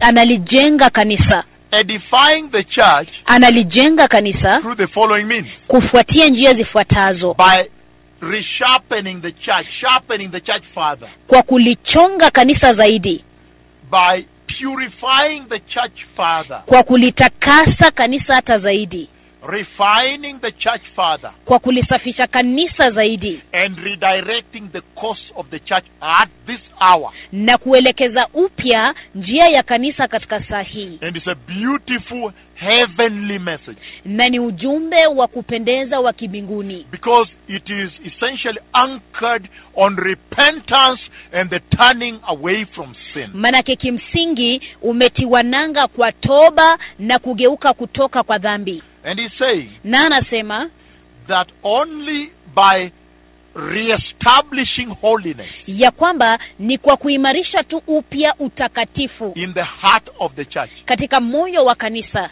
can the church of Christ at this hour ndipo kanisa la kristo katika saa hii regain her heavenly inheritance. litapata upya urithi wake wa kimbinguni In other words, kwa maneno mengine reestablish her heavenly bearing, Li- direction. litaimarisha upya ule mwelekeo wake wa kimbinguni And so it's always a beautiful thing to be visited by Jehovah. na basi kila mara ni jambo la kupendeza kutembelewa na yehova I would have loved to mention one other last thing ningependa kutaja jambo lingine moja because kwa maana at one time again, katika wakati mmoja mara tena when the glory of the Lord visited, wakati utukufu wa bwana ulipotembelea I'm reminded here ninakumbushwa mahali hapa of the servant of God whose ministry is so synonymous with this visitation. juu ya mtumishi wa mungu ambaye misheni yake inaambatana moja kwa moja na huu mtembeleo And his name is Moses, the man of God. na jina lake ni musa mtu wa mungu And in a nutshell, he says kwa muhtasari asema hivi that this same glory of the presence of Jehovah ya kwamba huu huu utukufu wa uwepo wa yehova came, but this time in another form. ulishuka lakini mara hii katika namna tofauti And he introduced himself right there inside. na akajitambulisha mule ndani moja kwa moja And he came this time around as the consuming fire. na mara hii alikuja kama moto ulao But when he came and he descended down lakini alipokuja na akashuka chini in the presence of Moses, katika uwepo wa musa the bush is burning, kichaka kinaungua but there is no incineration. lakini hakiteketei And when Moses went to check, na wakati musa alikwenda kuangalia if you look at the engagement that the Lord Himself in this glory had with Moses, ukiangalia yale mazungumzo ambayo bwana mwenyewe katika utukufu huu alikuwa nayo na musa there is a message kuna ujumbe unto the church. kwa kanisa Because you hear Him say, manake unamsikia after the akisema glory came down, baada ya utukufu kushuka that Moses, Moses, ya kwamba musa musa don't come any closer. usikaribie hata Remove your sandals, vua viatu vyako for the place where you standeth manake mahali usimamapo is now holy ground. sasa ni mahali patakatifu And I've been around the earth na nimekuwa kote kote duniani saying this to the church nikiliambia kanisa haya that in that conversation with Moses, ya kwamba katika mazungumzo hayo na musa you see very clearly, without any speck of a doubt, unaona kwa wazi kabisa pasipo kushuku kokote that whenever the glory of Jehovah comes to a place, ya kwamba wakati wowote utukufu wa bwana unashuka mahali fulani it sanctifies the place unatakasa mahali pale and consecrates the people therein. na kuwaweka watu hao wakfu walio pale Because that was very powerful. manake hiyo ilikuwa ya Because he nguvu was sana saying, manake alikuwa Now anasema that I have come down here, sasa ya kwamba nimeshuka hapa chini this place has now converted, mutated into holy ground. mahali hapa pamegeuka kuwa mahali patakatifu Meaning has now been sanctified by my presence. kumaanisha kwamba sasa pametakaswa na uwepo wangu And so when you look at now the visitation at hand, the one we are holding now, na sasa basi ukiangalia ule mtembeleo ambao tunashughulikia hivi sasa it speaks the same. inanena vile In vile other words, he's saying kwa maneno mengine To the anasema church. kwa kanisa that, hey, ya kwamba hei Church of Christ, Church of Christ, kanisa la kristo kanisa la kristo Royal Bride of Christ, biharusi wa kifalme wa the kristo priestly bride of the Messiah, biharusi wa kikuhani wa the masia kingly bride of God. biharusi wa kifalme wa mungu Don't come any closer. usikaribie hata Don't usikaribie with those sandals. na viatu hivyo Remove those sandals. vua hivyo viatu Because the place where you are worshiping now, where you are standing now, manake mahali unapoabudia sasa unaposimama sasa in Hebrew, katika kibrania standing before the Lord kusimama mbele za bwana refers to, it means ministering unto the Lord. inaashiria kumhudumia bwana In other words, worshiping. kwa maneno mengine kumwabudu Church of Christ, Church of Christ. kanisa la kristo kanisa la kristo Hey, hei you royal bride, ewe biharusi wa kifalme kingly bride of God, biharusi wa kifalme wa mungu don't come any closer. usikaribie hata Remove those sandals, sucia, dirty. vua hivyo viatu vichafu For the place where you stand now, manake mahali usimamapo sasa behold, tazama is holy ground. ni mahali So you patakatifu see, when you look at the visitation that took place in Kisumu, kwa hivyo unapotazama ule mtembeleo uliotendeka kisumu it's a beautiful visitation ni mtembeleo wa kupendeza that is tabernacled in the church, that took place in the church. ambao uko ndani ya kanisa ulitendeka kanisani So the message thereafter basi ujumbe uliomo mle is ndani that, hey, ni kwamba hei the house of the Lord nyumba ya bwana has now been sanctified. sasa In imetakaswa other words, hey, kwa maneno mengine hei the house of the Lord nyumba ya bwana has now become holy ground. sasa imefanyika mahali And I patakatifu think that is a very key fundamental message that should be able to resonate, to shake the church at this hour. na nafikiria huo ni ujumbe nyeti kabisa ambao unapaswa kuenea kanisani katika saa hii It is the true meaning of awakening. ni maana ya kweli ya mng'amusho Meaning, are you not aware kumaanisha je haujui that we are now standing on holy ground? ya kwamba sasa tumesimama mahali And you know, patakatifu once you're on holy ground, na unajua unapokuwa tu mahali your patakatifu worship has to be holy. basi ibada yako lazima iwe And so takatifu this is a very powerful awakening. na basi huu ni mwamsho wa nguvu And you kabisa see, there's a lot there. You know, you can share about the sheep of Jethro na, un- that Moses was standing, which is equivalent to the wealth of the earth. na unaona kuna mengi kabisa hapo kwa mfano kondoo wa yethro ambao musa alikuwa anawachunga wanaosawazishwa na mali ya hapa chini duniani And when this visitation beholds, na wakati mtembeleo huu unatendeka then you see the change of identity of Moses, basi unaona kubadilishwa kwa kitambulisho cha mose change of direction for Moses, kubadilishwa kwa mwelekeo kwa mose and change of life's mission. na kubadilishwa kwa misheni ya maisha Meaning the yake calling was right there. kumaanisha mwito ulikuwa papo hapo Could it be that the Lord is now changing direction for the church. je yawezekana ya kwamba sasa bwana anabadilishia kanisa And mwelekeo behold, He is now calling the church. na tazama sasa analiita kanisa Hallelujah. haleluya And then you move further on na kisha ukiendelea and you see the things that you may think now. You can impute it for yourself. What constitutes the rotten sandals, the dirty sandals, alafu sasa wewe mwenyewe unaweza kujijazia vile vitu ambavyo vinamaanisha The sexual viatu vichafu immorality. dhambi za ngono the nudity of women, nudity of men in church, uchi wa wanawake na wanaume Homosexuality in the kanisani church. ushoga the kanisani witchcraft in the church, uchawi kanisani perversion, upotovu and all those things, the gospel of prosperity. na vitu hivyo vyote injili ya You- ufanisi sometimes I wonder. wakati mwingine nashangaa I wonder how come the church cannot see najiuliza kwa nini kanisa halioni that that road she's on is the wrong road. Ya It kwamba- leads to another destination. ya kwamba hiyo barabara ambayo kanisa lipo ni barabara mbaya linaenda katika njia nyingine tu And the sheep of Jethro, basically the wealth of the world. na kondoo wa yetro kwa kimsingi ni mali ya duniani Maybe in Sweden. labda sweden Your sheep of Jethro is that second home you have in Norway, labda hao kondoo wako wa yetro ni nyumba ya pili ulionayo norway vacation home in Portugal. boma la kilikizo kule portugal Eh, I don't know what it is. Maybe it's your job. sijui ni nini labda ni kazi yako Maybe it's your nation that you're attending. labda ni taifa My lako passport, my unachunga Swedish passport. ati pasi my yangu ya Finnish kiswedish passport. ama pasi I'm yangu ya, pending it. ya finish naichunga And then you lose focus alafu unapoteza lengo on why the Lord ever created you. juni ya kwa nini mungu alikuumba But you know, he's talking about the reconnecting of the church back to her initial mission. lakini sasa anazungumzia kuliunganisha kanisa upya kulirejesha kwa Saying, misheni yake ya "Moses, kwanza remember, I rescued you from the water from the beginning for this mission. anasema kumbuka mose nilikukomboa kutoka kwa maji kwa sababu ya hii misheni Let's get back to the mission. wacha turejelee misheni And then, as you move further on, na kisha unapoendelea you see that all the Lord is speaking about is holiness, waona kwamba kile ambacho bwana anazungumzia ni remove of utakatifu. sandals. I've said is a symbol of humility, kuvua viatu nimesema ni ishara ya unyenyekevu and also sanctification, consecration, na pia utakaso na kuwekwa wakfu and so forth.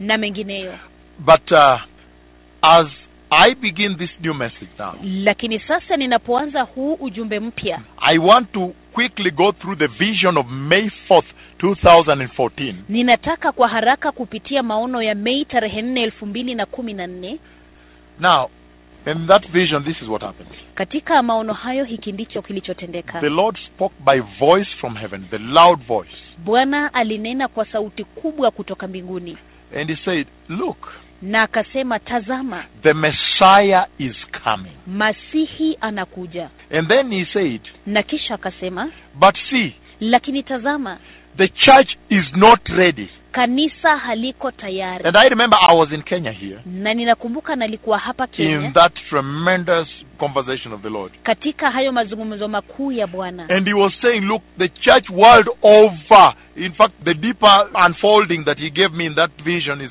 that, look, the church out there, the church world over is not yet ready. na basi kile alichonipatia ufunuo wa kilindini wa hayo maono ni kwamba alikuwa anasema kwamba tazama kanisa la kote kote duniani huko nje haliko tayari And I remember very well inside that vision, na ninakumbuka vyema kabisa katika maono hayo the Lord made my heart feel the grief he felt bwana aliusababisha moyo wangu uhisi ule huzuni aliokuwa nao out yeye of the fact that, look, the Messiah is coming, but the church, the entire church out there is not yet ready. kutokana na suala ya kwamba tazama masihi yanarejea lakini kanisa lote kule nje haliko tayari And he made me feel the way he felt, the very deep sadness.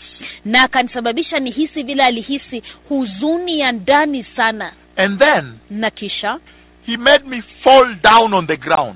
alinisababisha nikaanguke chini And so I sakafuni fell down on the ground. na basi nikaanguka chini And he sakafuni made me weep very bitterly out of the fact that, look, the Messiah is coming, but the church world over out there is not yet ready. na akanisababisha nilie kwa uchungu kabisa kutokana na suala kwamba tazama masihi yanarudi lakini kanisa la kote kote duniani kule nje haliko tayari And so I think that becomes a very major bearing. I want us to use that as our point of reference for the message that I'm launching tonight. na basi ninataka nitumie hiyo kama alama yetu ya kigezo katika ujumbe ninaowaletea usiku wa leo I'm launching a very significant message tonight. ninaanzisha ujumbe ulio muhimu kabisa usiku huu And I'm going to walk you step by step. It's going to be very long and very deep. naenda kuwatembezeni hatua baada ya hatua itakuwa ndefu sana tena ya kilindini But at the end of this message, lakini mwishoni wa ujumbe huu you and I wewe pamoja nami will come to one common point of convergence, a, a concave point where we will all converge,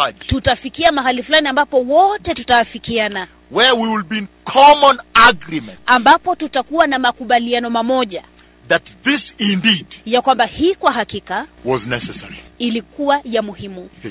Because he says kwa maana anasema the following yafuatayo The Messiah is coming, masihi anakuja but the church world over lakini kanisa la kote is duniani not ready. haliko tayari And you see, there is a bitter. Now look at this. Now he says, bitter sadness, Like- bitter weeping. tazama hii sasa anasema uzuni ya uchungu kulia kwa uchungu So this, this to me is very powerful. na basi hii kwangu ni ya nguvu If sana I were out today to go through scripture, iwapo ningekuwa nina kusudi la kupitia maandiko leo to read scripture, to establish scripture in these sayings, kusoma maandiko na kuthibitisha maandiko katika misemo hii the scripture that comes to heart andiko linalokuja moyoni is Revelation chapter 19, ni ufunuo mlango wa kumi na tisa verses 6 to verse 9. mstari wa sita hadi wa tisa Because there, manake mahali He pale describes the joy unspeakable anazungumzia furaha isiyokuwa na kifani that befalls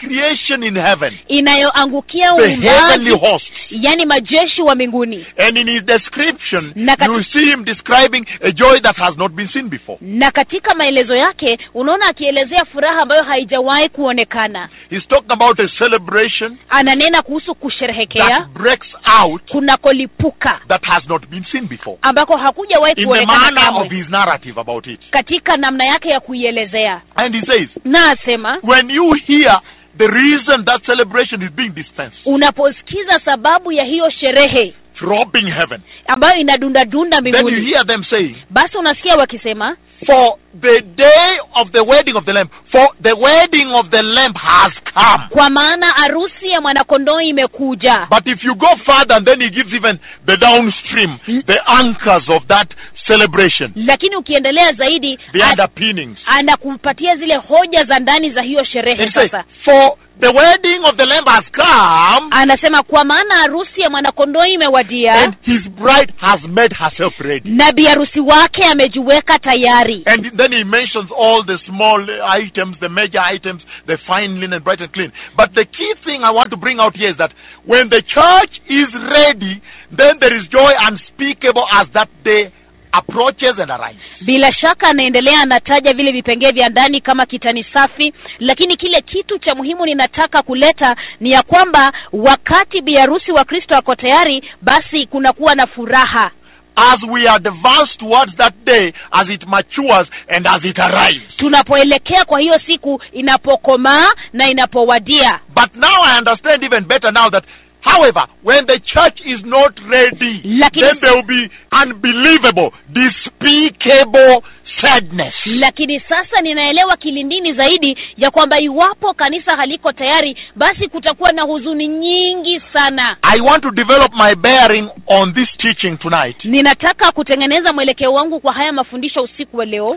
based on this, kulingana na hii based on the fact that she is not ready. kulingana na suala kwamba kanisa haliko tayari And the key elements that come out, what automatically shoots out, na jambo lile ambalo linajitokeza moja kwa moja is why is she not ready? ni ya kwamba kwa nini hayuko tayari What is stopping her from being ready? nini kinamzuia asiwe tayari Where is the problem? shida iko wapi What is the problem? shida ni ipi I mean, those are automatic questions that shoot out towards you when he says she is not ready. hayo ni maswali ambayo yanajitokeza kwako moja kwa moja anaposema kwamba hayupo tayari And you can summarize it, some of you, I know you can say, but I know why. lakini unaweza kujifupishia na kusema lakini najua kwa nini Second Timothy chapter 3 spoke about it. timotheo wa pili mlango wa tatu alinenea unaweza kusema He said, no, he spoke about the decay of this last day. alinena kuhusu muozo wa siku He, he hizi described the fine ingredients of the apostasy of this hour. alinena kuhusu vikolezo vya So you mwanguko can wa saa hii easily say, but it, that's apostasy. kwa hivyo unaweza kusema kwa kirahisi lakini huo si ni mwanguko kutoka kwa He imani talk- he talks about the finest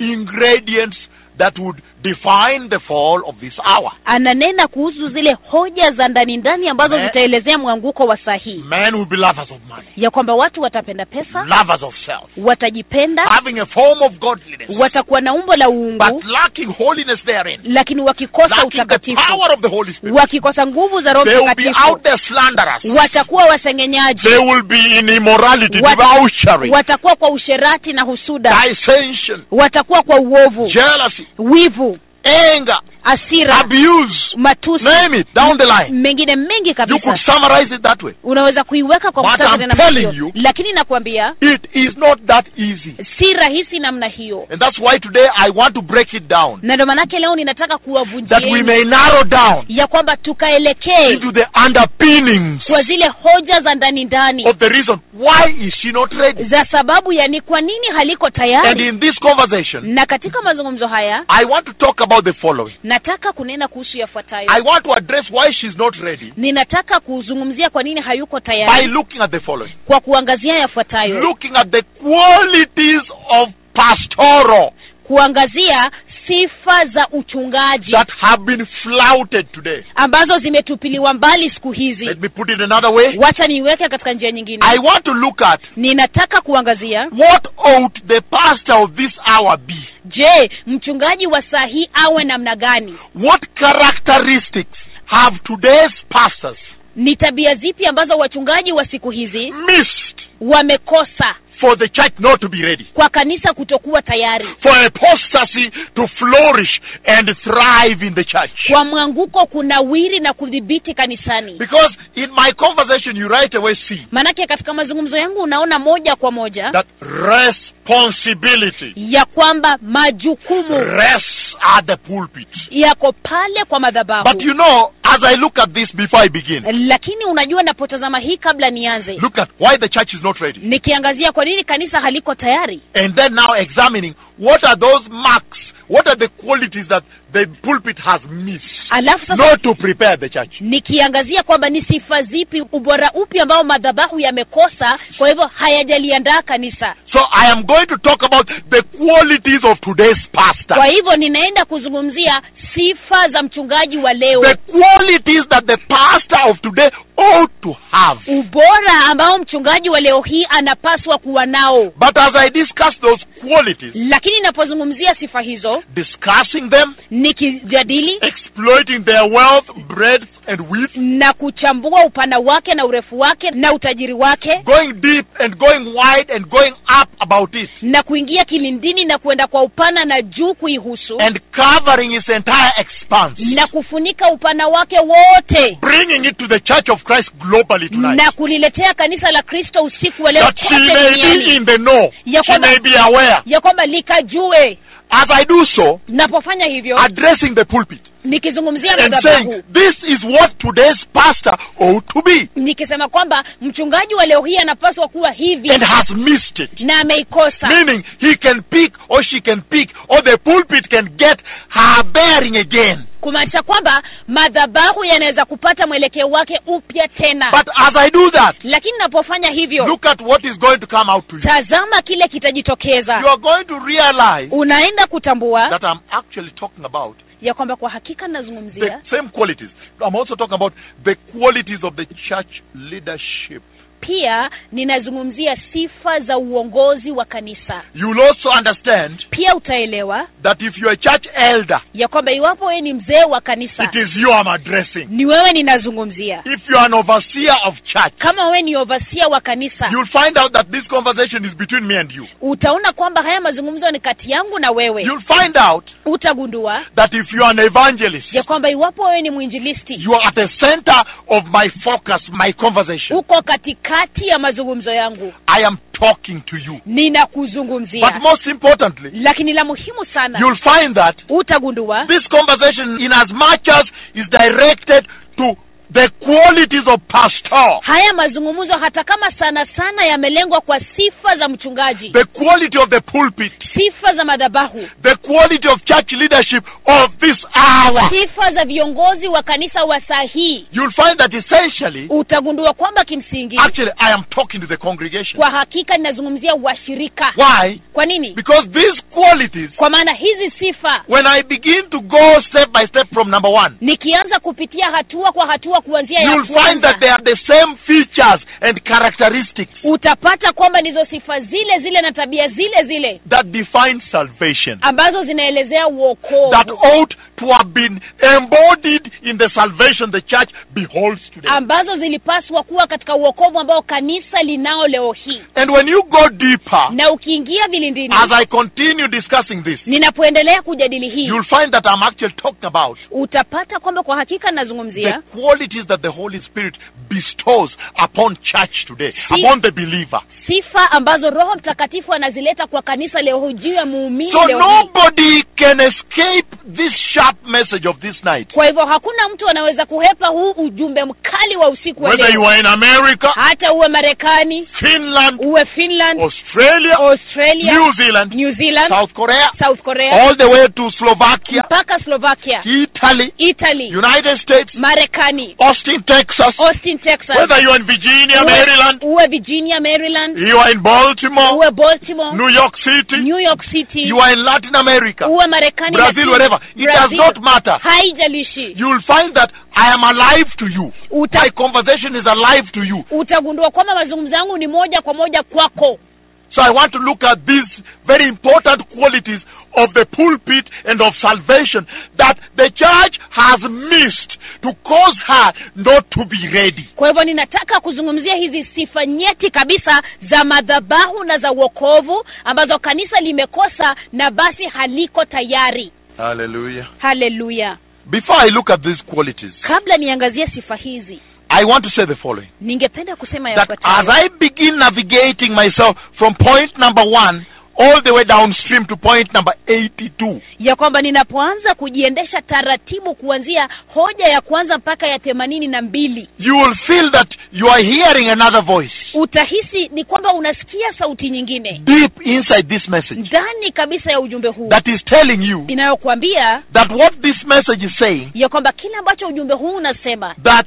it is reminding you ya kwamba unakukumbusha that Christ Jesus ya kuwa kristo yesu must be seen in you. ni lazima akaonekane ndani yako In fact, that becomes the standard, the benchmark, the threshold, basi the hiyo ina- irreducible minimum. inafanyika ndio kiwango kile ambacho hakiwezi kupunguzwa He is saying asema that this whole thing will also affect evangelism, ya kwamba jambo hili lote litaathiri pia uinjilisti meaning, in kumaanisha whatever these qualities will be katika vyovyote vile ambavyo hizi sifa zitakuwa to the pastor kwa mchungaji and then to the congregation, alafu pia kwa washirika they summarize the following yanaweka kwa muhtasari yafuatayo the capability for you to lead people uwezo wa kwako wewe kuwaongoza watu as the light of Christ kama nuru ya kristo in this dark world katika ulimwengu huu wa by giza, running people around you, kwa kuwaleta watu walio karibu nawe rallying people to you kuwakusanya watu to kwako a common goal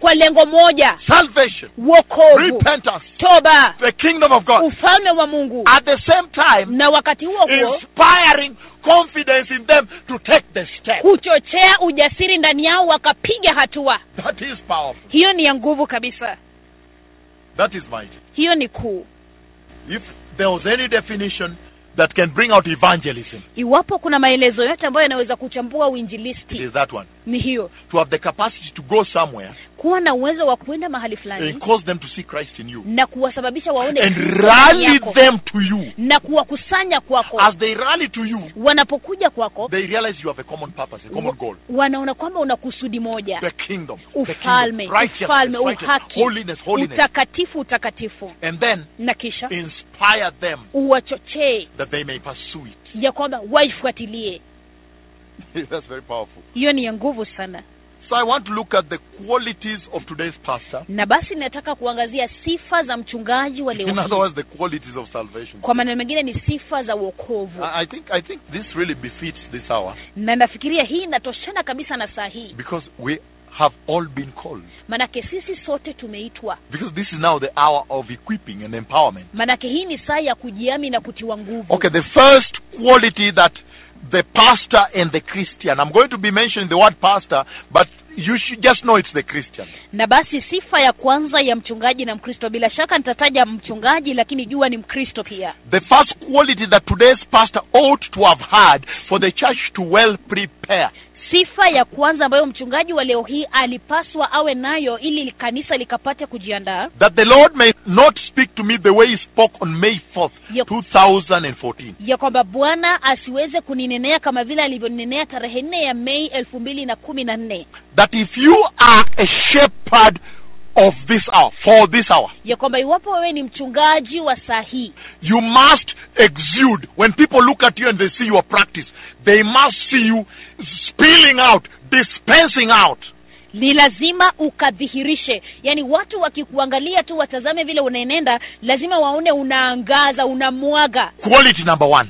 sifa ya kwanza That you must have a fierce biblical faithfulness. na ni ya kwamba ni lazima ukawe na uaminifu mkali wa kibibilia And you see, that's a very powerful uh, undertone already there. na unaona kwamba tayari hicho ni kipengee cha muhimu kabisa mahali pale Because right there, he's talking about three very important features. manake mahali pale ananena kuhusu hoja tatu za muhimu sana He's talking about fierce, meaning courageous, Ananena- not fearing. ananena kuhusu kali kumaanisha yenye ujasiri bila And- kuogopa And he's saying biblical, na anasema ya kibibilia saying it is, it has to be centered around the word, around the Bible. ni lazima iwe imekwezwa kwa neno kwa bibilia And then he highlights faithfulness. alafu anasisitiza uaminifu So he's saying essentially, kwa hivyo kimsingi if you anasema look at that statement, a fierce biblical faithfulness, ukitazama hiyo kauli ya kwamba uaminifu mkali wa kibibilia he's essentially addressing faithfulness. kwa maneno mengine analenga uaminifu He's saying actually today's pastor has to be faithful. anasema kwamba kwa hakika mchungaji wa leo hii ni lazima awe mwaminifu And then he categorizes, he classifies the class of faithfulness. alafu anasisitiza kiwango cha huo uaminifu He's saying that faithfulness anasema kwamba huo uaminifu has to be fierce. ni lazima uwe wa ujasiri for you to survive in this world with so many assaults and challenges from the enemy. kwako wewe kujimudu katika ulimwengu huu uliojaa mashambulizi mengi kabisa toka kwa adui Without fear, fierce bila uoga and Bible based, biblical. na yenye kutiwa mizizi kwa bibilia ya kibibilia When you look at point number one alone, ukiangalia tu kipengee cha kwanza pekee then you yake, understand why there is a fall in the church. basi utaelewa kwa nini kuna mwanguko Because kanisani then you ask yourself, maana utajiuliza is today's pastor faithful?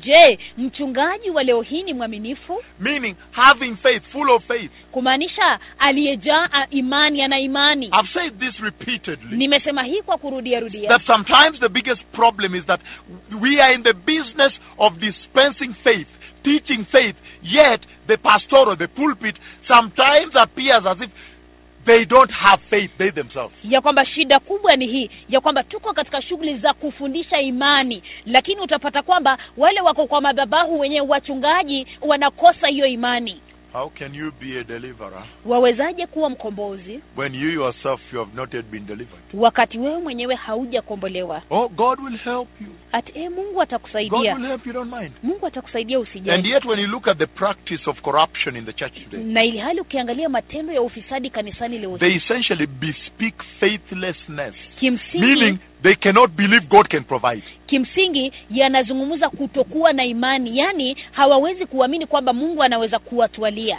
Faith is believing God. imani ni kuamini mungu Hallelujah. haleluya And so, this character here, this quality number one, na basi hii sifa ya kwanza is very powerful and very important. ni ya nguvu kabisa tena nyeti Because if the sana pastor had this quality, manake iwapo mchungaji angekuwa na hii sifa then he can go out into the marketplace basi anaweza kwenda kule nje masokoni without fear whatsoever pasipo kuogopa kokote and bring forth na kuweza kutokeza the holy pronouncements of God. matamshi matakatifu ya That's why mungu I say fierce and biblical. ndio maanake anasema ya ujasiri na ya When they ask, Biblia. why have you said so? na wakiuliza kwa nini umesema Say, hivyo because it is written. na unasema kwa maana imeandikwa And that is what Jesus the Messiah used during the 40 days and nights of fasting in the wilderness. na hicho ndicho yesu masihi alitumia katika siku arobaini usiku na mchana za kufunga jangwani A fierce biblical faith uaminifu wa kiujasiri wa kibibilia is a very powerful cornerstone ni ni ngao ngao ngao iliyo muhimu sana for the rightful pastoral for this hour. kwa ajili ya uchungaji unaostahili kwa sababu ya saa hii Because now you can go out manake sasa waweza kwenda kule nje when you have this quality and assail the devil wakati ambapo uko na hii sifa alafu ummalize shetani and stand with God regardless. na kusimama na mungu pasipo kujali And like I've said before, na kama vile nimesema pale there awali is nothing I'm saying here that the Lord has not passed me through. hakuna kitu ninachosema hapa ambacho mungu hajanipitisha mwenyewe ndani Because you know, many times I think the pulpit fears loneliness, upweke, manake mara nyingi nafikiria madhabahu wanaogopa upweke or I fear to go rebuke it because people run away from me. naogopa kwenda kuikemea manake watu watanitoroka But he's saying that if you will have a fierce biblical faithfulness, fierce and biblical, you will stand with the Lord, stand with the word, even if you stand alone. anasema kwamba lakini kama utakuwa na uaminifu wa kiujasiri wa kibibilia utasimama na bwana utasimama na neno hata kama utabaki peke yako So, as a pastor of this hour, na basi kama mchungaji wa saa hii Do you see yourself having a fierce biblical faithfulness? je unajiona ukiwa na uaminifu wa kiujasiri wa kibibilia Number two, ya pili the second quality that if the church had, the Lord would not have had this conversation with me. sifa ya pili ambayo kama kanisa lingekuwa nayo bwana hangekuwa na mazungumzo haya pamoja nami He says, long term tenure.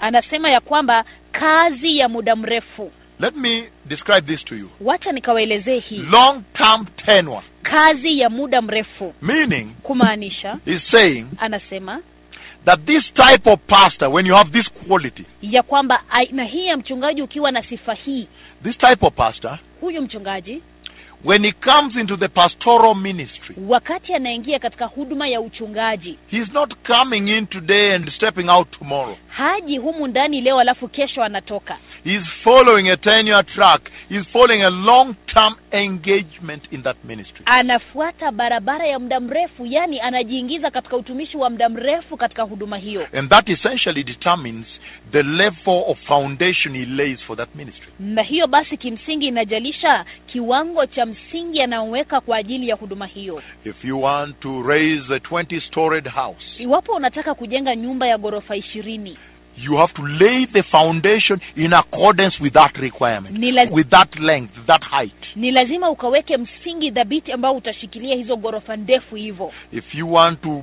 to, to, to, to, to build a three storied house, kama unataka kujenga nyumba ya ghorofa tatu that foundation will be different huo msingi utakuwa tofauti from the 20 storied house. kutokana na msingi wa nyumba ya ghorofa ishirini Tall house. nyumba mzima ndefu kabisa nyumba ndefu kabisa yes so so now this this this uh, long term tenure na basi hii kazi ya muda mrefu determines the following ina inajalisha yafuatayo it will inbuild in the pastor itajenga ndani ya mchungaji what we call the high lagging ability kile ambacho tunaita uvumilivu wa muda mrefu very powerful the way she has put in swahili is very powerful a high lagging ability means long endurance uvumilivu wa muda mrefu yani subira ya muda mrefu and i always use the example of a small car na kila mara ninatumia mfano wa gari dogo if you put a small a, a, a big load on it ikiwa utaweka mzigo mkubwa juu yake you'll hear the fan belt has cut or the chassis is cut or the carburetor has burst.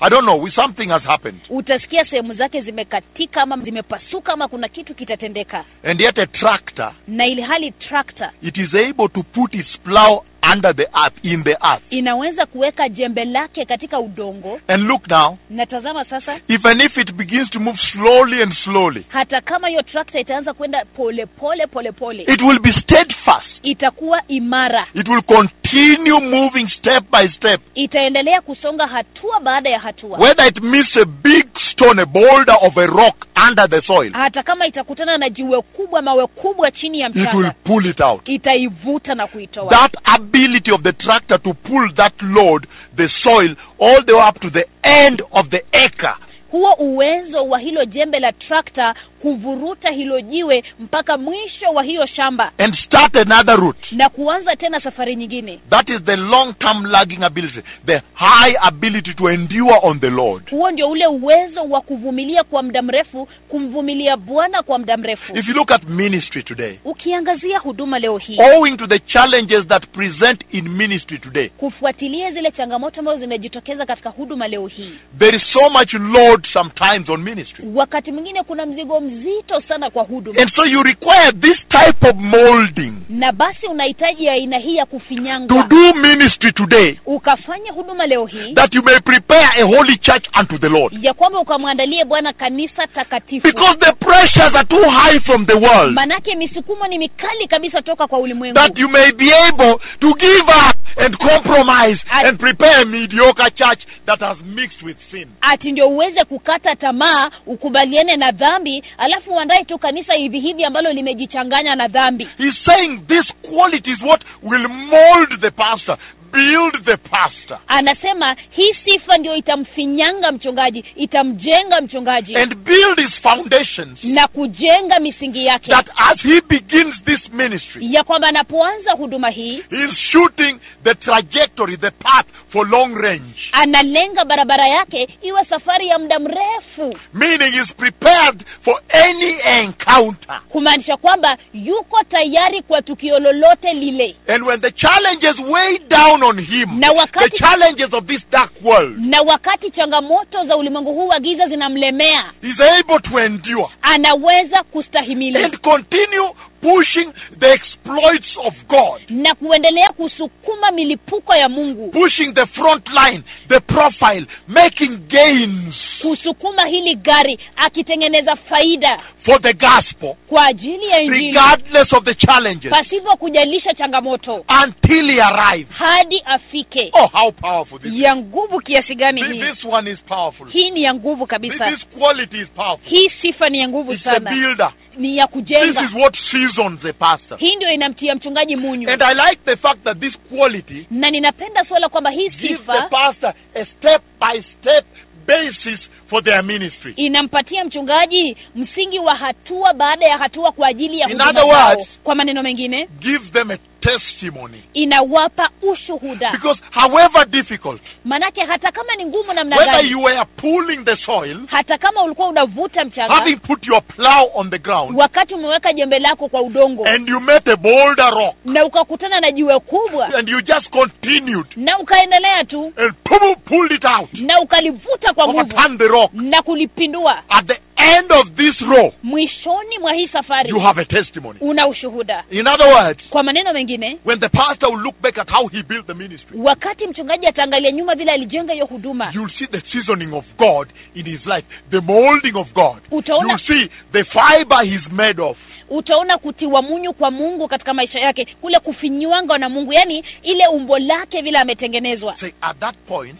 unakusema katika mahali the pale challenge was too high. je kwamba changamoto ilikuwa kuu And sana again, there, na mahali pale tena only the Lord helps. ni mungu tu And you alinisaidia know, as he's building his church, na unajua wakati anajenga kanisa slowly lake, by slowly, pole pole pole he pole learns the step by step. anajifundisha hatua So baada he ya hatua enjoys, kwa hivyo at anafurahia the end of the day, mwishoni mwa siku he enjoys anafurahia looking back and seeing the stripes that God has set in his ministry, kurejelea nyuma na kuona zile hatua ambazo mungu ameweka kwa huduma yake how he built it step by step. vile aliijenga hatua baada Let ya us move hatua on. The other quality and ability sifa nyingine na uwezo mwingine that the pastor of this day ought to have possessed. ambayo mchungaji wa siku hii alipaswa awe nayo A quality that when the pastor of today lacked, missed. sifa ambayo wakati mchungaji wa leo hii aliikosa Then on May 4th, 2014, basi mei tarehe nne elfu mbili na kumi na nne the Lord had to speak with me in this vision ilibidi bwana anene pamoja nami katika maono haya that the Messiah is coming ya kuwa masia anakuja and see the church is not ready. na tazama kanisa haliko tayari fall down and weep bitterly. na kuanguka chini na kulia kwa uchungu So the third quality that today's pastor must have, Kwa- needs to have, kwa hivyo sifa ya tatu ambayo mchungaji wa leo hii lazima awe and nayo I mean today's salvation, na namaanisha uokovu wa leo hii the pastor of today needs to have the following mchungaji wa leo hii anapaswa kuwa na yafuatayo a confident humility. unyenyekevu wa kujiamini He's mentioned in two words there anataja maneno mawili pale a confident humility, unyenyekevu wa kujiamini meaning kumaanisha you are confident, wewe ni wa kujiamini but you are not brute.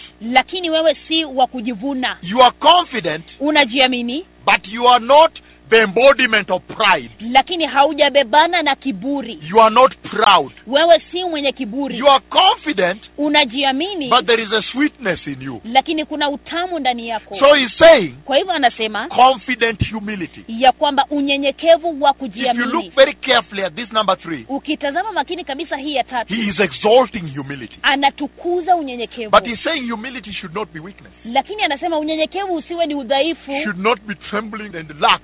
isiwe ni kutetema na kupungukiwa He's saying anasema a humility that exudes confidence, unyenyekevu ambao unaonyesha ujasiri confident humility. yaani unyenyekevu wa Let me ujasiri just handle a little bit of confidence there. wacha nishughulikie ujasiri The kidogo kind of confidence the Lord is talking about that today's pastor ought to show, to have. aina ya ujasiri ambayo mungu anazungumzia ambayo mchungaji wa leo anapaswa kuwa nayo He's saying today's pastor, in that confident humility, anasema mchungaji wa leo hii katika huo unyenyekevu wa kiujasiri as he brings forth humility, anapoonyesha ule unyenyekevu the confidence he exposes, he expresses, ujasiri anaodhihirisha he displays, anaoonyesha must be clear confidence. ni lazima uwe ujasiri waziwazi I'm talking about a confidence that people see like this and say, that man knows what he's talking about. ninanena kuhusu ujasiri ambao watu wanaona hivi wanasema huyo anajua anachosema That woman knows what she's talking about. yule mwanamke anajua anachozungumzia But then, the other confidence you need is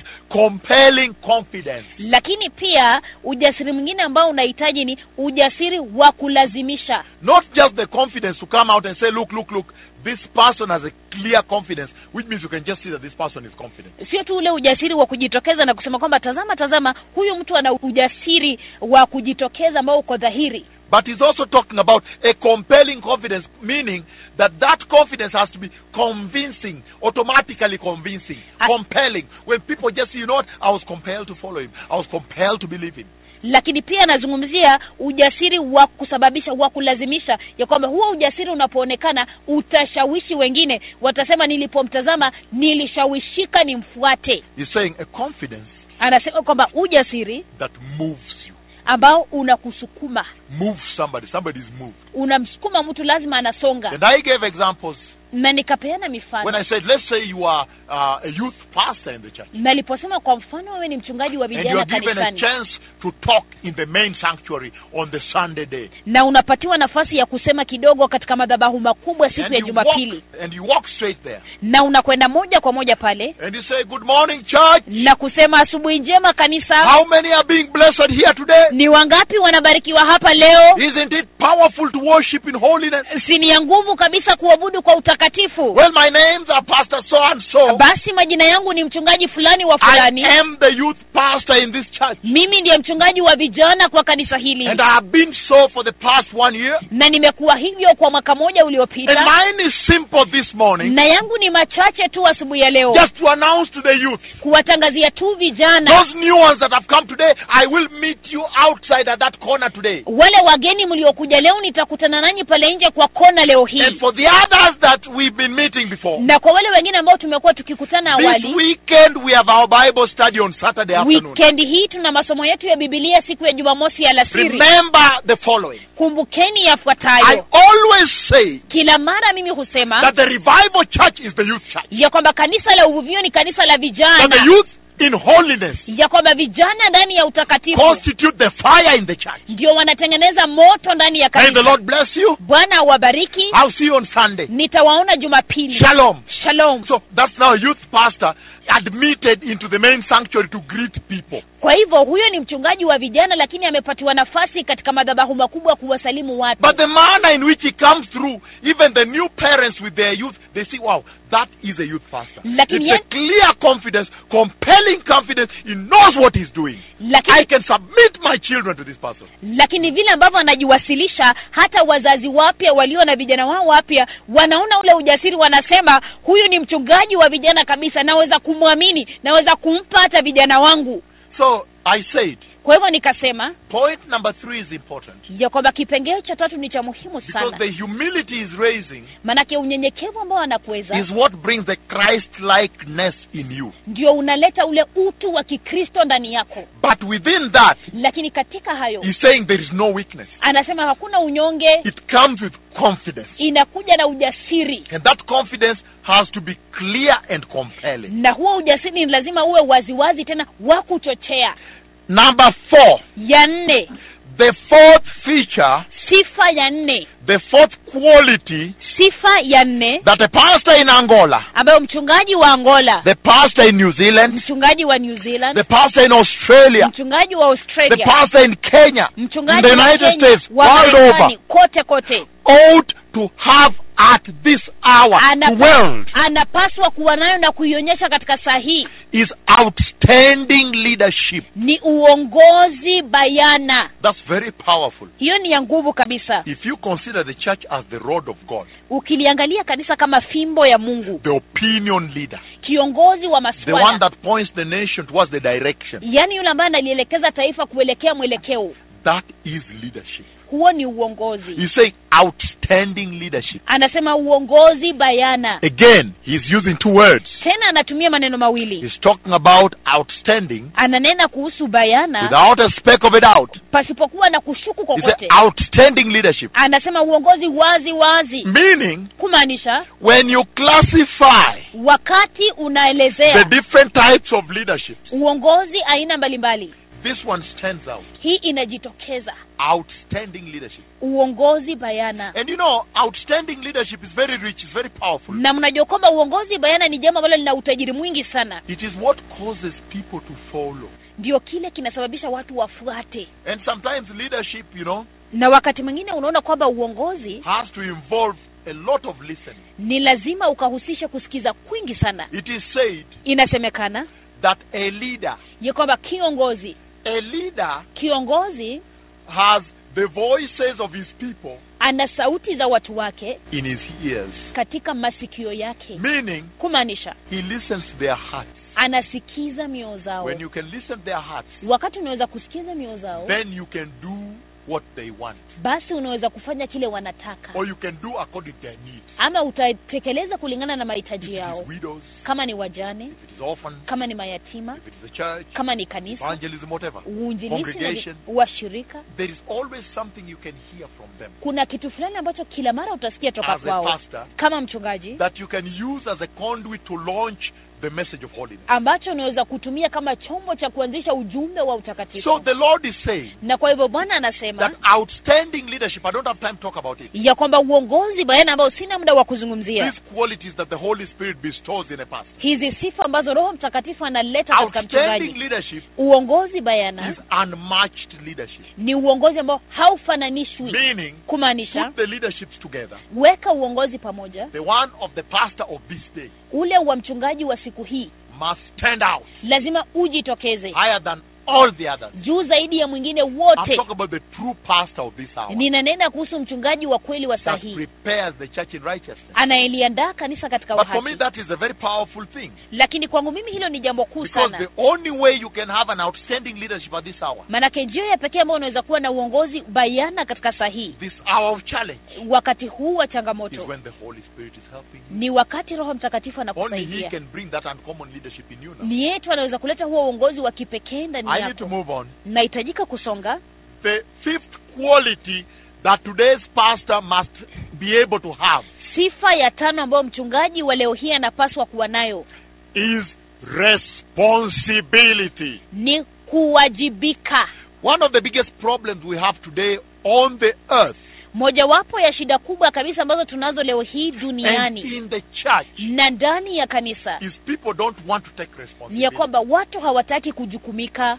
because they see that responsibility comes with lots of chores, Ma- lots of duty, manake wanaona kwamba kujukumika kuna kuja na kazi nyingi kabisa lots of blame also. kuna kuja pia na lawama nyingi And the Lord is saying, na bwana anasema for you to be a pastor for this hour, kwako wewe kuwa mchungaji wa saa hii you can never ever escape responsibility. hauwezi kamwe kuhepa majukumu He's saying, forget it then. anasema basi sahau If you are not able to take responsibility, kama hauwezi kuwajibika then forget it. basi isahau The Bible also talks about responsibility. bibilia pia inazungumzia kuwajibika He says, don't envy them, anasema usiwaonee wivu the preachers of the law, wale wanaohubiri injili because their judgment will be harsher, manake hukumu yao itakuwa kali zaidi greater, itakuwa kuu because zaidi they are the ones dispensing the law, teaching the law. manake ni wao wanafundisha sheria The sheep are consumers of the law. kondoo ni wakulaji wa sheria And so responsibility is very important for today's pastor. na kwa hivyo wajibu ni jambo la muhimu kabisa kwa mchungaji wa leo hii A responsible pastor mchungaji is anayeajibika aware of the opportunity cost.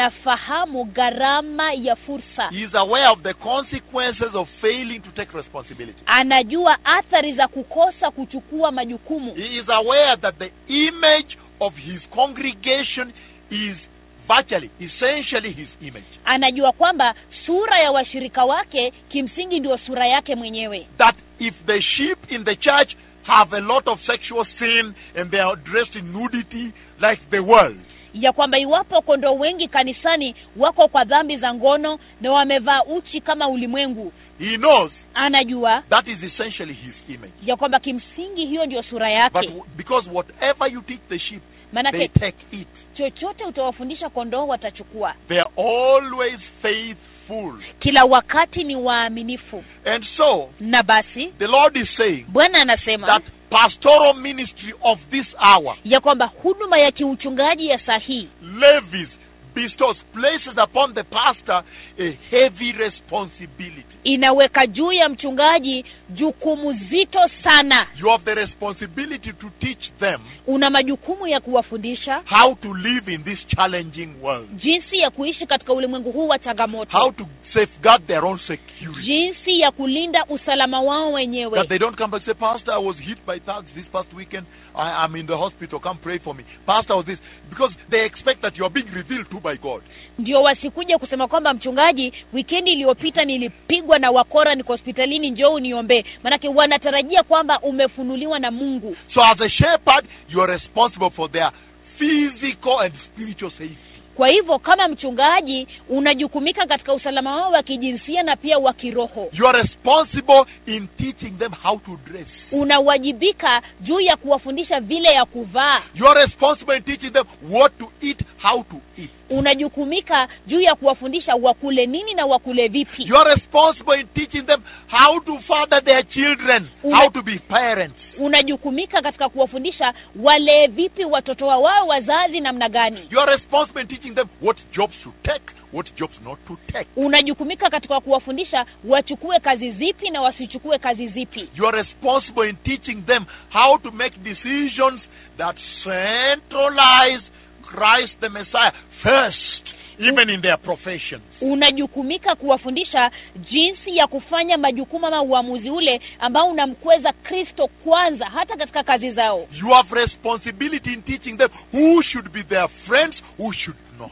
unawajibika katika kuwafundisha akina nani wawe marafiki zao na ni akina nani wasiwe marafiki zao You have responsibility to teach them what TV programs to watch and what not to watch. una majukumu ya kuwafundisha watazame vipindi vipi vya televisheni na ni vipindi vipi wasitazame kwa You televisheni have responsibility in molding them, training them, and equipping them. una majukumu ya kuwafinyanga kuwafundisha na kuwaami Nobody can ever succeed in the pastoral ministry for this hour without accepting total responsibility. hakuna mtu anaweza kufanikiwa katika majukumu ya kiuchungaji ya saa hii pasipo kukubali wajibu That's very powerful. hiyo ni ya nguvu sana You know, each one of these points, wajua kila mojawapo ya sifa each hizi one of these qualities kila mojawapo ya hizi sifa almost stand out on their own. karibu zinajitokeza kivyao You almost feel that this is it. This is this is now the foundation. karibu unasikia kwamba hii ndio sasa msingi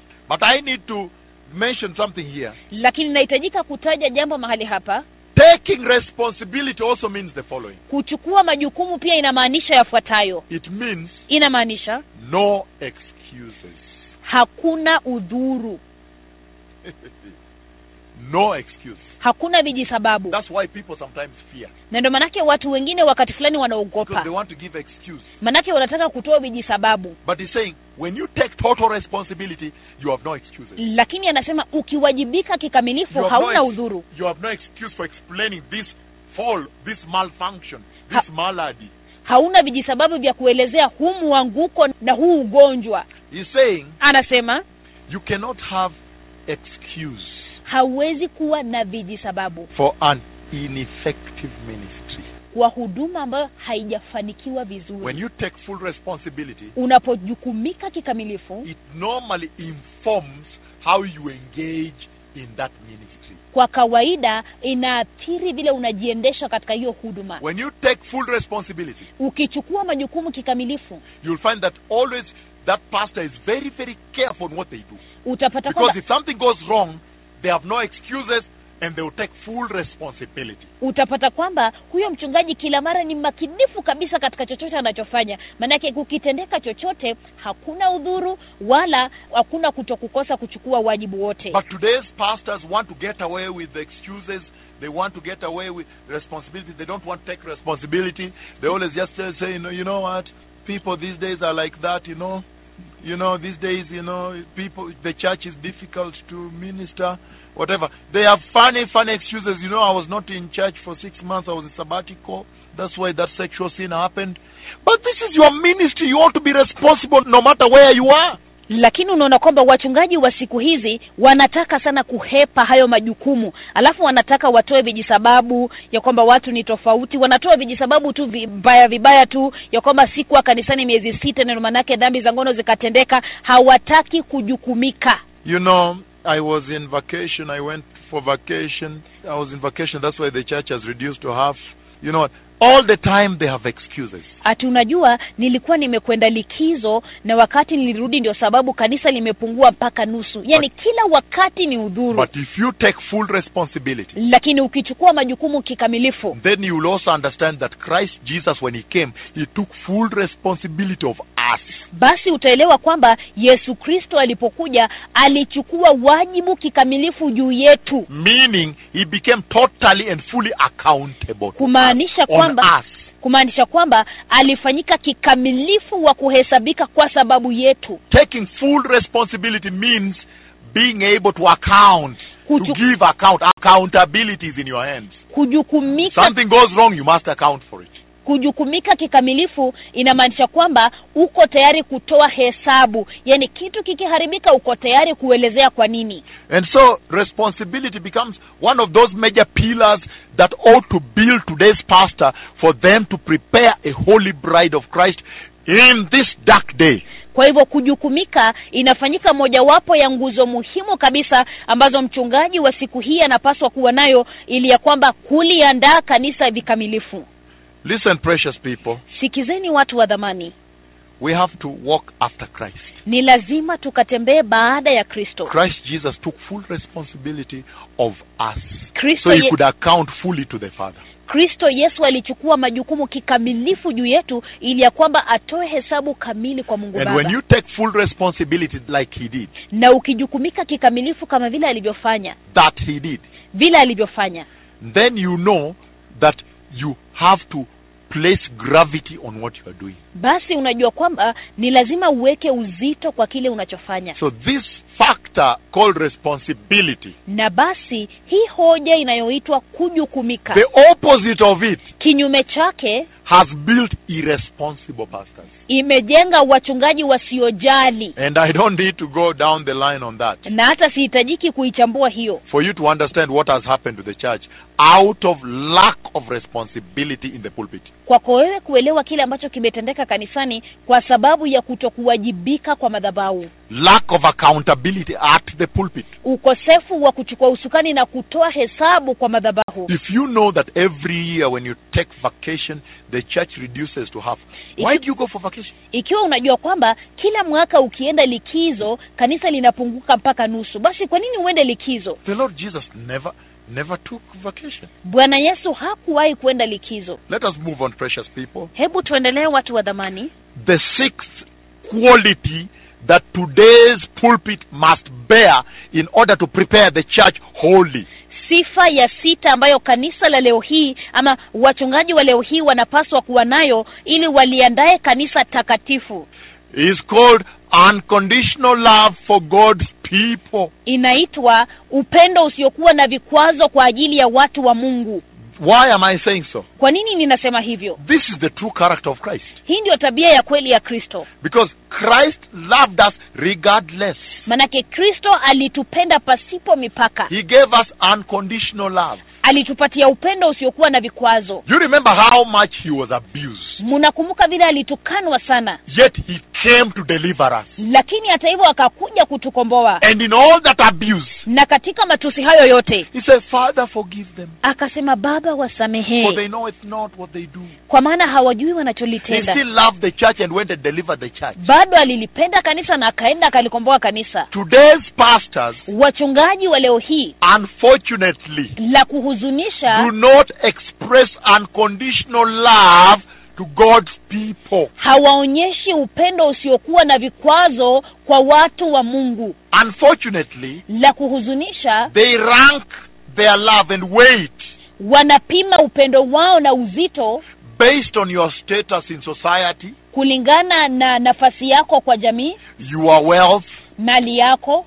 and sometimes based on if you are nice to him na wakati or mwingine her. na wakati mwingine kulingana kama wewe ni mzuri kwake And so, na basi what you have ended up with kile ambacho tumeishia nacho is a pulpit that has departed from the likeness of Christ the shepherd. ni madhabahu yaliyopotoka mbali kabisa kutokana na umbo la kristo And mchungaji he's saying na anasema that the true test of pastoral today, a pastor today, ya kwamba jaribio la kweli la mchungaji leo hii is for you ni kwako wewe to be shunned, ukaweza kutengwa to be segregated, alienated, ukatengwa ukatupiliwe mbali for them to gossip against you, kwao kuweza to kukusengenya fight you, kukupiga and yet continue loving them na ili hali wewe utaendelea tu for the kuwapenda sake of the kingdom, kwa sababu ya ufalme for the sake of the gospel. kwa sababu ya He's injili saying this is a very important point anasema hii ni hoja ya muhimu sana because today kwa maana leo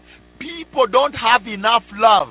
watu hawana upendo wa They kutosha are looking for love from movies, wanatafuta upendo kutoka kwa filamu from going to meet a club, membership club. kutokana na kuenda kwa ule ushirika wa kiwanachama wa vilabu In many, many ways, they are looking for acceptance and name it. Kat- So they don't even have that which they can give to you. kwa hivyo katika njia nyingi kabisa wanatafuta kukubalika hawana kile cha kukupatia And he's saying here na anasema mahali hapa that when that widow calls you at 2 a.m., Ya kwa- 3 a.m. in the morning, ya kwamba wakati huyo mjana anakupigia simu saa nane za usiku saa tisa za usiku Pastor, pasta we have not eaten for three days, hatujakula siku tatu and the children are crying. na watoto wanalia And then you say, okay, let me send you M-Pesa now. alafu nasema wacha nikutumie mpesa saa hii So tomorrow you buy something. ili kesho ununue kitu kidogo And again tomorrow 3 a.m. alafu tena kesho saa tisa za usiku Pastor, pasta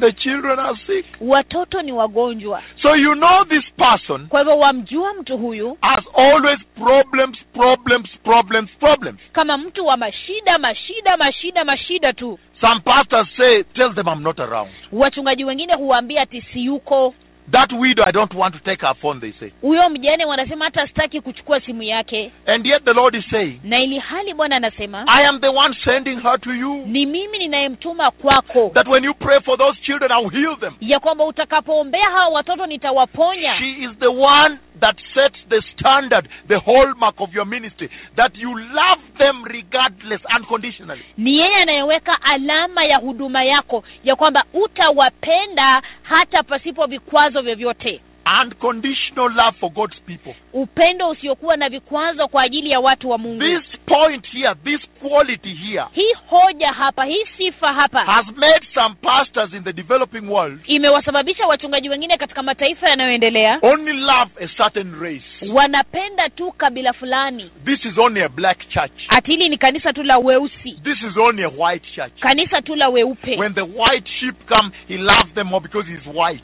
wakati kondoo wazungu wanakuja anawapenda zaidi manake yeye ni And the mzungu way he relates to the black sheep is different. na vile ambavyo anahusiana na kondoo weusi ni tofauti This same point in the developing world, hii hoja katika ulimwengu ambao unaendelea this lack of this quality, yaani kukosa sifa hii unconditional love for God's people, upendo usiokuwa na vikwazo kwa watu wa mungu lack of it kuikosa is what has brought tribalism in the church. ndiyo ile ambayo imeleta ukabila You kanisani find a pastor who only loves a certain tribe of his, unapata tu mchungaji ambaye anapenda tu kabila lake tu and he hates another tribe. na anachukia kabila lingine And my question to you is this na swali langu kwako ni hili Is that the church of Christ? je hilo ni kanisa la kristo Would Jesus have done that? je yesu angefanya So hivyo this is very powerful. kwa Here. hivyo hii ni ya nguvu kabisa This is the Christ likeness in the pastor. huu ndio umbo wa kristo katika mchungaji Hallelujah. haleluya We need to move on. tunapaswa But kuendelea in finishing this point, lakini katika kumalizia hoja hii I think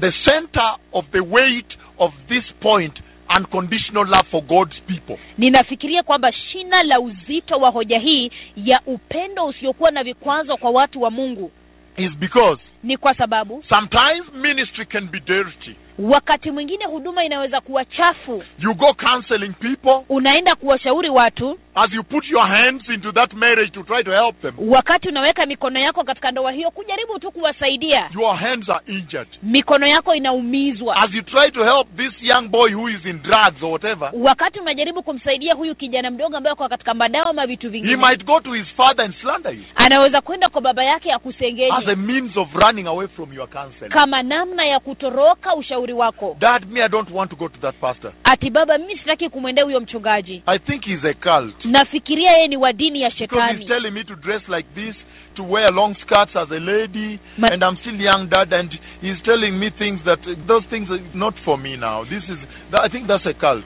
kwa maana ananiambia ati nivae namna hii kama dada na mimi unajua ni mchanga tu kuna vitu ananiambia nifanye hivi nafikiria hiyo ni dini ya shetani Sometimes ministry can be heavy. wakati mwingine huduma yaweza kuwa nzito That's why only this quality of unconditional love that the Holy Spirit brings into the pastor, unconditional love for God's people, can continue propelling you under such circumstances. na ndo manake hii sifa tu ambayo roho mtakatifu analeta ndani ya mchungaji sifa ya upendo usiokuwa na vikwazo itakusukuma hata katika hali ngumu Sometimes people can be different. wakati mwingine watu wanaweza kuwa tofauti You are telling them unawaambia that look ya kwamba tazama at your workplace you cannot lie kazini mwako hauwezi kudanganya whether you are an accountant you cannot lie in the books hata kama wewe ni mhasibu hauwezi kudanganya kwa vitabu then they will go and slander you and say can you imagine that pastor was telling me to quit my job alafu wataenda kukufitini kusema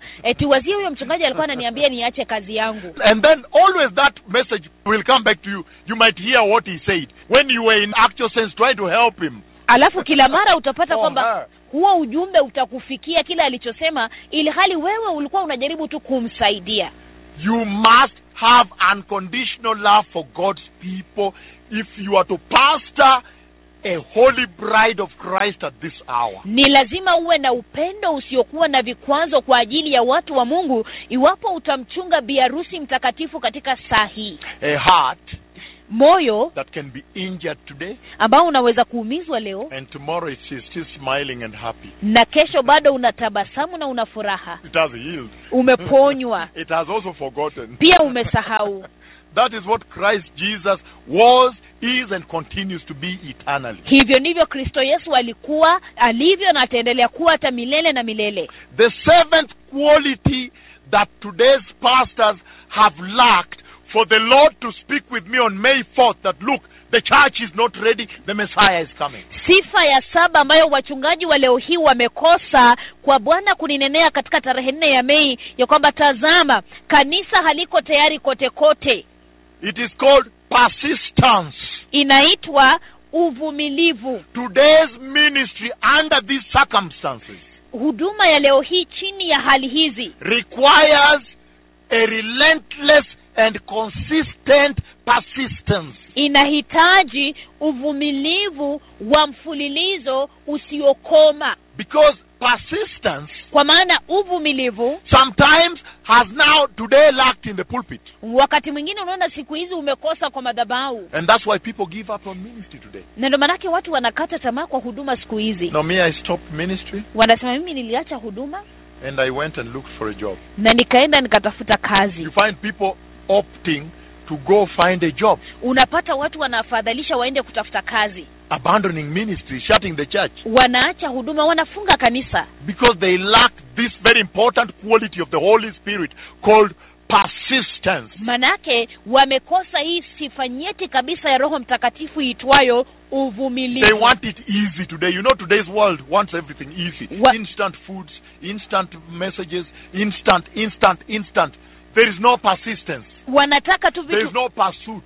wanataka tu vitu rahisi rahisi kwa maana ulimwengu wa siku hizi wanataka tu chakula rahisi ujumbe rahisi yani hakuna kule kuendelea hakuna ule uvumilivu Where there is no persistence, you cannot go deep. mahali ambapo hakuna uvumilivu hauwezi kuingia vilindini And persistence na uvumilivu is what determines church growth. ndio kile ambacho kinadhamini ukuaji wa kanisa Today you might have 10 people in the church, leo unaweza kuwa na watu kumi kanisani and next Sunday they might be only 3 people. na jumapili ijayo wanaweza kuwa watatu tu Especially if you preach repentance and holiness as we do.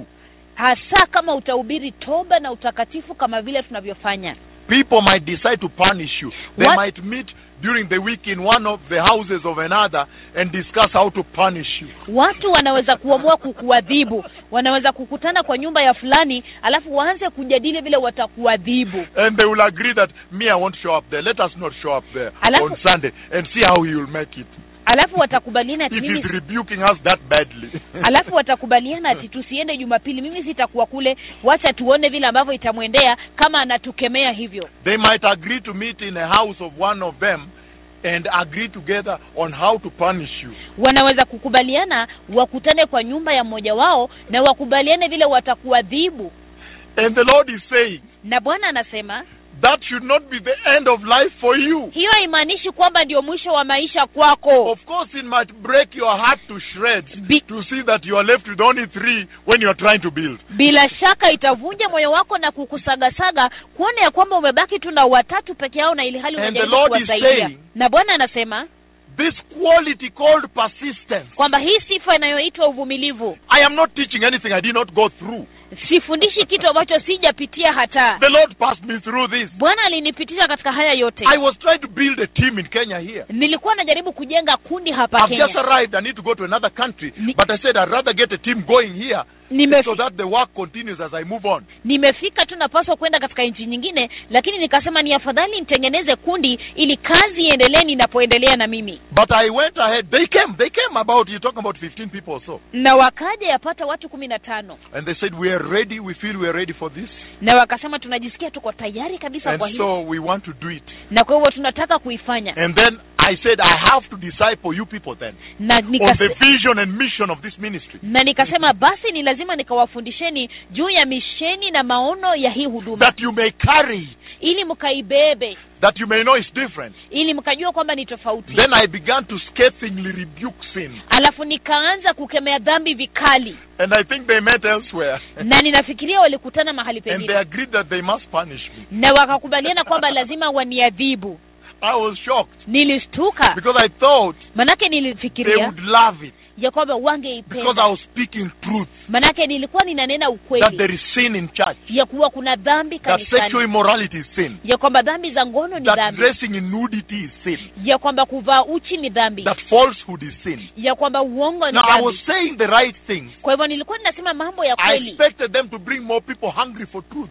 nikatarajia walete watu wengi zaidi ambao wana njaa ya But they ukweli met in a house. lakini wakakutana kwa nyumba fulani And for somebody like me, I get to see them meeting. na kwa mtu The Lord kama normally will show them to me in dreams how they are meeting, and I'm there in the spirit. I hear who is standing up and talking stronger. I see who is the ringleader. na kwangu mimi bwana ananipeleka kule katika mikutano zao ninasikia vile wanaongea hata ni nani anaongea kwa ujasiri nani ndio anawaongoza So they came out with the resolution kwa hivyo wakaja na huu uamuzi that for what I said, how I preached it, ya kwamba kwa vile nilivyosema they vile niliuhubiri must punish me. lazima waniadhibu And actually, they did it. na kwa kweli wakafanya hivyo So the next Sunday, kwa hivyo jumapili iliyofuata only three people appeared. watu watatu tu wakaja Oh, it's very heartbreaking. ni ya kuvunja moyo Because you sana thought you are building. manake ulifikiria unajenga But this quality that the Holy Spirit puts at the pulpit called persistence. lakini hii sifa ambayo roho mtakatifu anaiweka kwa madhabahu inaitwa uvumilivu Is the reason why now it is millions. I don't know whether we're 20 million in Kenya right now. We lost track of numbers and global also. That is the reason it's now like this. ndio sababu sasa iko kubwa kabisa sijui kenya imefika mamilioni ishirini ama ngapi manake tulipoteza hesabu alafu kote kote duniani ni kubwa namna hii Because when I saw that only three have shown up, manake nilipoona kwamba ni watatu tu I wamekuja realized this is an intimidation by the enemy. nikagundua kwamba hii ni kufinyiliwa na shetani So I decided to scarcingly rebuke sin now five times stronger. kwa hivyo nikaamua kwamba sasa vikali kabisa nitakemea dhambi mara tano hata zaidi and say things like, na kusema vitu kama hivi I don't feel I'm preaching until I see people getting up and going away, walking sijisikii away out of me. sijisikii kama I ninahubiri never feel that I'm preaching until I see people walking away.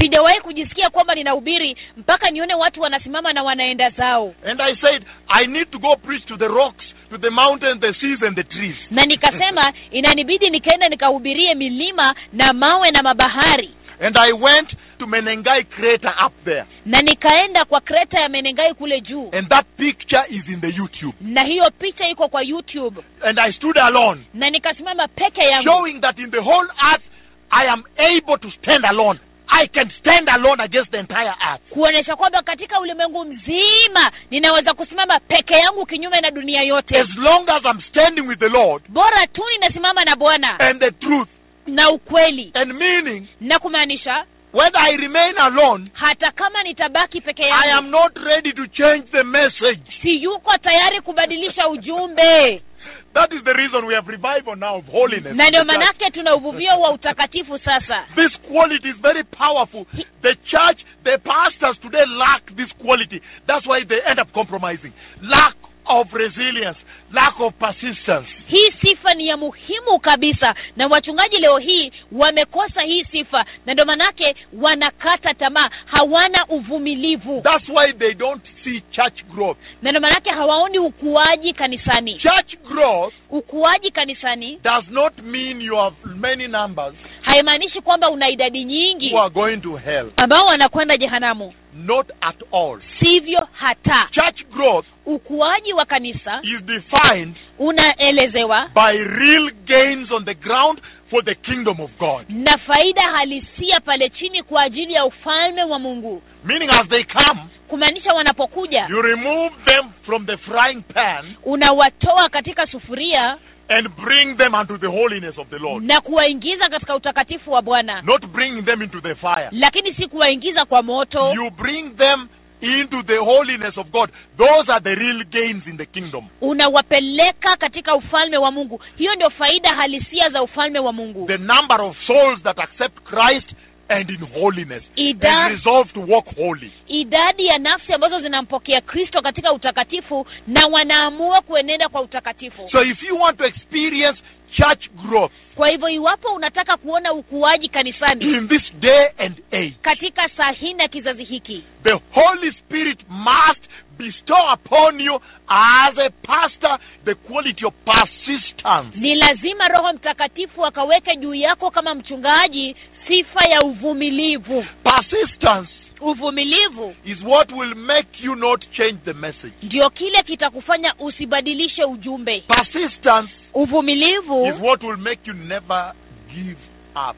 ndio kile kitakusababisha usiwahi kukata tamaa I need to move to point number eight, the quality number eight that today's pastor has lacked for God to speak to me on May 4th the way he did. ninahitajika kuendea sifa ya nane ambayo wachungaji wa leo hii wamekosa basi kumsababisha mungu kunena pamoja nami kama vile alivyonena tarehe nne ya mei It is called inaitwa the desire for a lasting legacy. tamanio la urithi unaodumu He's saying anasema that as a pastor, ya kwamba kama mchungaji you should ask yourself, lazima ujiulize what legacy am I establishing in my ministry? ni urithi gani ama historia gani ninajenga katika huduma yangu That when people come later and look at, ya kwamba wakati watu watakuja baadaye na kuangalia they will say, watasema wow, wao this man of God, huyu mtu wa mungu when he came, alipokuja he established one thing aliimarisha jambo the moja legacy of righteousness in the church. urithi wa uhaki kanisani How powerful to be known that way. ya nguvu namna gani The kujulikana hivyo legacy of holiness in the church. urithi wa utakatifu kanisani The legacy of the truth at the pulpit. urithi wa ukweli kwa madhabahu At the time when everything was decayed, wakati ule ambapo kila kitu kilikuwa he kimeoza came and he stood with the truth, akaja na akasimama na kweli thick and thin, katika unono na webamba through brimstone and storms, kupitia katika mibuga pamoja na mambo tooth makali and nail. He stood with the truth. katika gumba na meno alisimama na kweli What legacy as a pastor are you living in church? je ni urithi gani ama historia gani kama mchungaji ambayo unaiacha kanisani When you pursue, when you have a desire to establish a lasting legacy, wakati unafuata wakati una tamanio la kuimarisha urithi udumuo it will inform your practice now. itaathiri matendo yako sasa Because you will begin putting in place building blocks to establish that lasting legacy. manake utaanza kuweka mawe ya ujenzi ya kutengeneza huo urithi Many pastors today don't have a desire to establish a legacy. What- They come in just like that as if they have come to loot and get away. They What- just get out of it, you know. wachungaji wengi siku hizi hawana tamanio la kuacha urithi udumuo wanakuja tu hivi hivi kana kwamba wamekuja kupora alafu wanakwenda zao Can you imagine if you are a pastor fikiria kama wewe ni mchungaji And across time, you have discipled some people in the church, some women and men in your church. na kwa muda umewainua umewafundisha wanawake na wanaume fulani kanisani That after 10 years, ya kwamba baada ya miaka kumi when people look at your spiritual sons and daughters, wakati watu watawatazama mabinti zako na wanawako wa kiroho they see each one of them is a preacher of righteousness, Wana- righteousness, righteousness, holiness. What a beautiful legacy before the nations and before the Lord. wanaona kwamba kila mmoja wao ni mhubiri mkuu wa uhaki uhaki utakatifu na utakatifu yaani urithi mkuu kiasi kipi mbele ya mataifa na mbele ya mungu But if you look across the earth, most of the spiritual sons and daughters of people have ended up oh, caught with a woman, pregnant here, stole what here. So you can imagine what type of legacy. ukiangalia wengi wa wana na mabinti wa wachungaji wengi siku hizi unapata wako kwa vitu kama alikutwa na mwanamke alipeana mimba huku aliiba kitu huku hiyo ni aina gani ya historia The ninth quality that the Holy Spirit has to place inside a pastor today to prepare a holy church sifa ya tisa ambayo ni lazima roho mtakatifu akaweke ndani mwa mchungaji leo hii ili kulitayarisha kanisa takatifu is to be outwardly focused. ni kuwa na lengo la kiinje A pastor that is outwardly focused mchungaji ambaye ako na lengo la nje Meaning, whatever he does, it is geared towards outreach, evangelism. kumaanisha kwamba chochote anachofanya kinaelekezwa tu kwa uinjilisti Most of the pastors today say, wachungaji wengi siku hizi husema Oh, I have enough. My church is enough for me.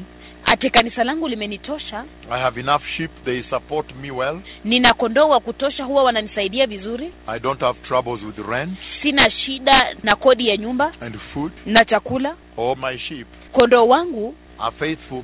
I don't struggle much these days. I, I don't pursue. I don't want to push myself too much ni waaminifu kabisa kwa hivyo siku hizi sing'ang'ani hata sitaki kujisukuma sana because uh, I've reached equilibrium manake nimefika mahali pa kusawazishwa and it's working well for me. na inaniendea vizuri sana hii mambo ya kwenda kutafuta watu this thing of going to look for somebody to preach to them they are changing they are not accepting what- i left that thing because now i've settled hii mambo ya kwenda kutafuta watu ati kuwahubiria wengine hawataki kubadilika nimeachana na hiyo for as long as there is any one soul out there that is not yet born again bora tu bado kuwepo kuna nafsi moja huko nje ambayo haijaokoka in other words for as long as the messiah has not yet come kwa maneno mengine ni kwamba bora tu kama masia hajarudi the genuine and true pastor for this hour mchungaji wa kweli halisia wa sahihi must be outwardly focused in his practice ni lazima awe na lengo la nje katika matendo yake meaning kumaanisha the way he lives his life vile anavyoishi maisha yake look at this now tazama hii the sasa way he lives his life vile anavyoishi maisha It yake must evangelize to the world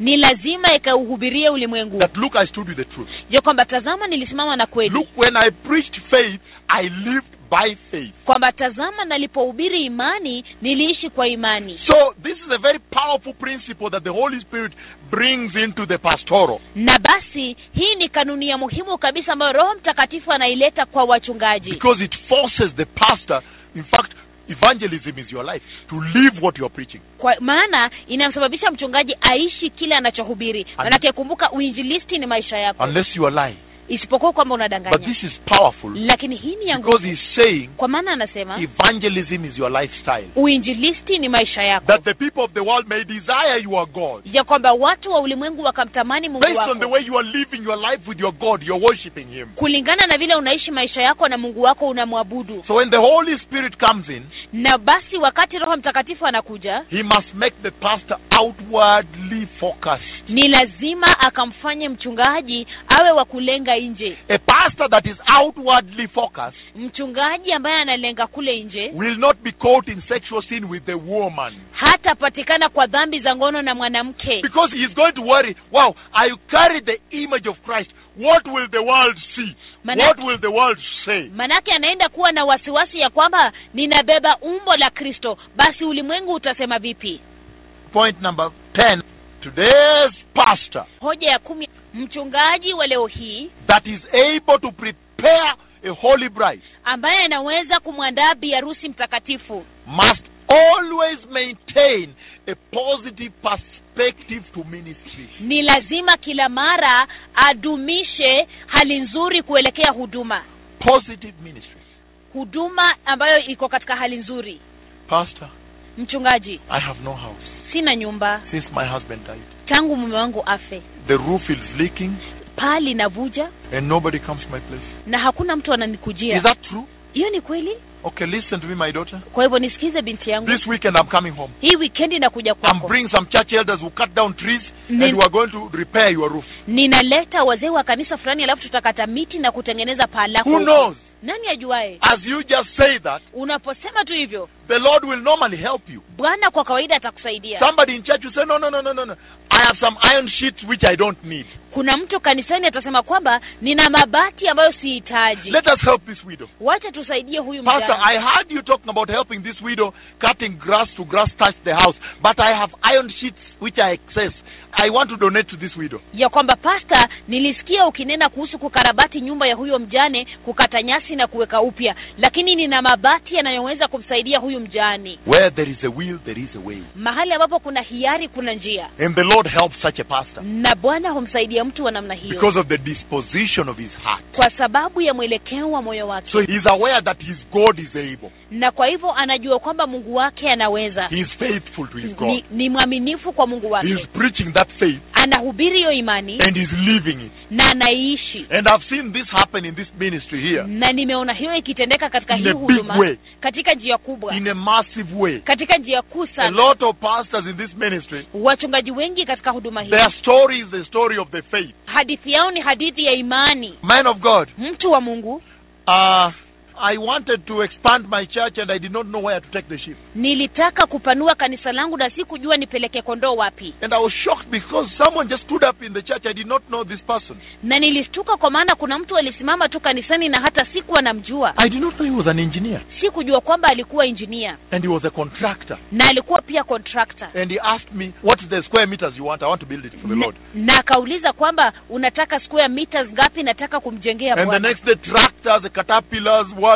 A lot of machines were in the compound. na siku This story iliyofuata has repeated itself several in this ministry. na siku iliyofuata matrakta makatapila We zikaingia cannot pale. even rent one of those caterpillars. We don't know. They're too big, you know. Ha- hatuwezi hata kukodesha mojawapo ya hizo katapila ni kubwa sana The God we serve today, mungu tunayemtumikia leo hii in this day and age, katika siku hii na kizazi in hiki 2014, katika elfu mbili na kumi na is nne the same mighty God of Israel ni mungu yule yule mkuu wa israeli that did mighty things then, aliyetenda mambo makuu wakati huo still doing them today. bado anayotenda So leo he's saying having a positive perspective is essentially exuding the faith of your God before the congregation. anasema ya kwamba kuwa na ule mtazamo wa kiuzuri kwa maneno mengine ni kudhihirisha ile imani ulionayo kwa mungu wako mbele ya washirika May the Lord bless you. bwana na awabariki Shalom. shalom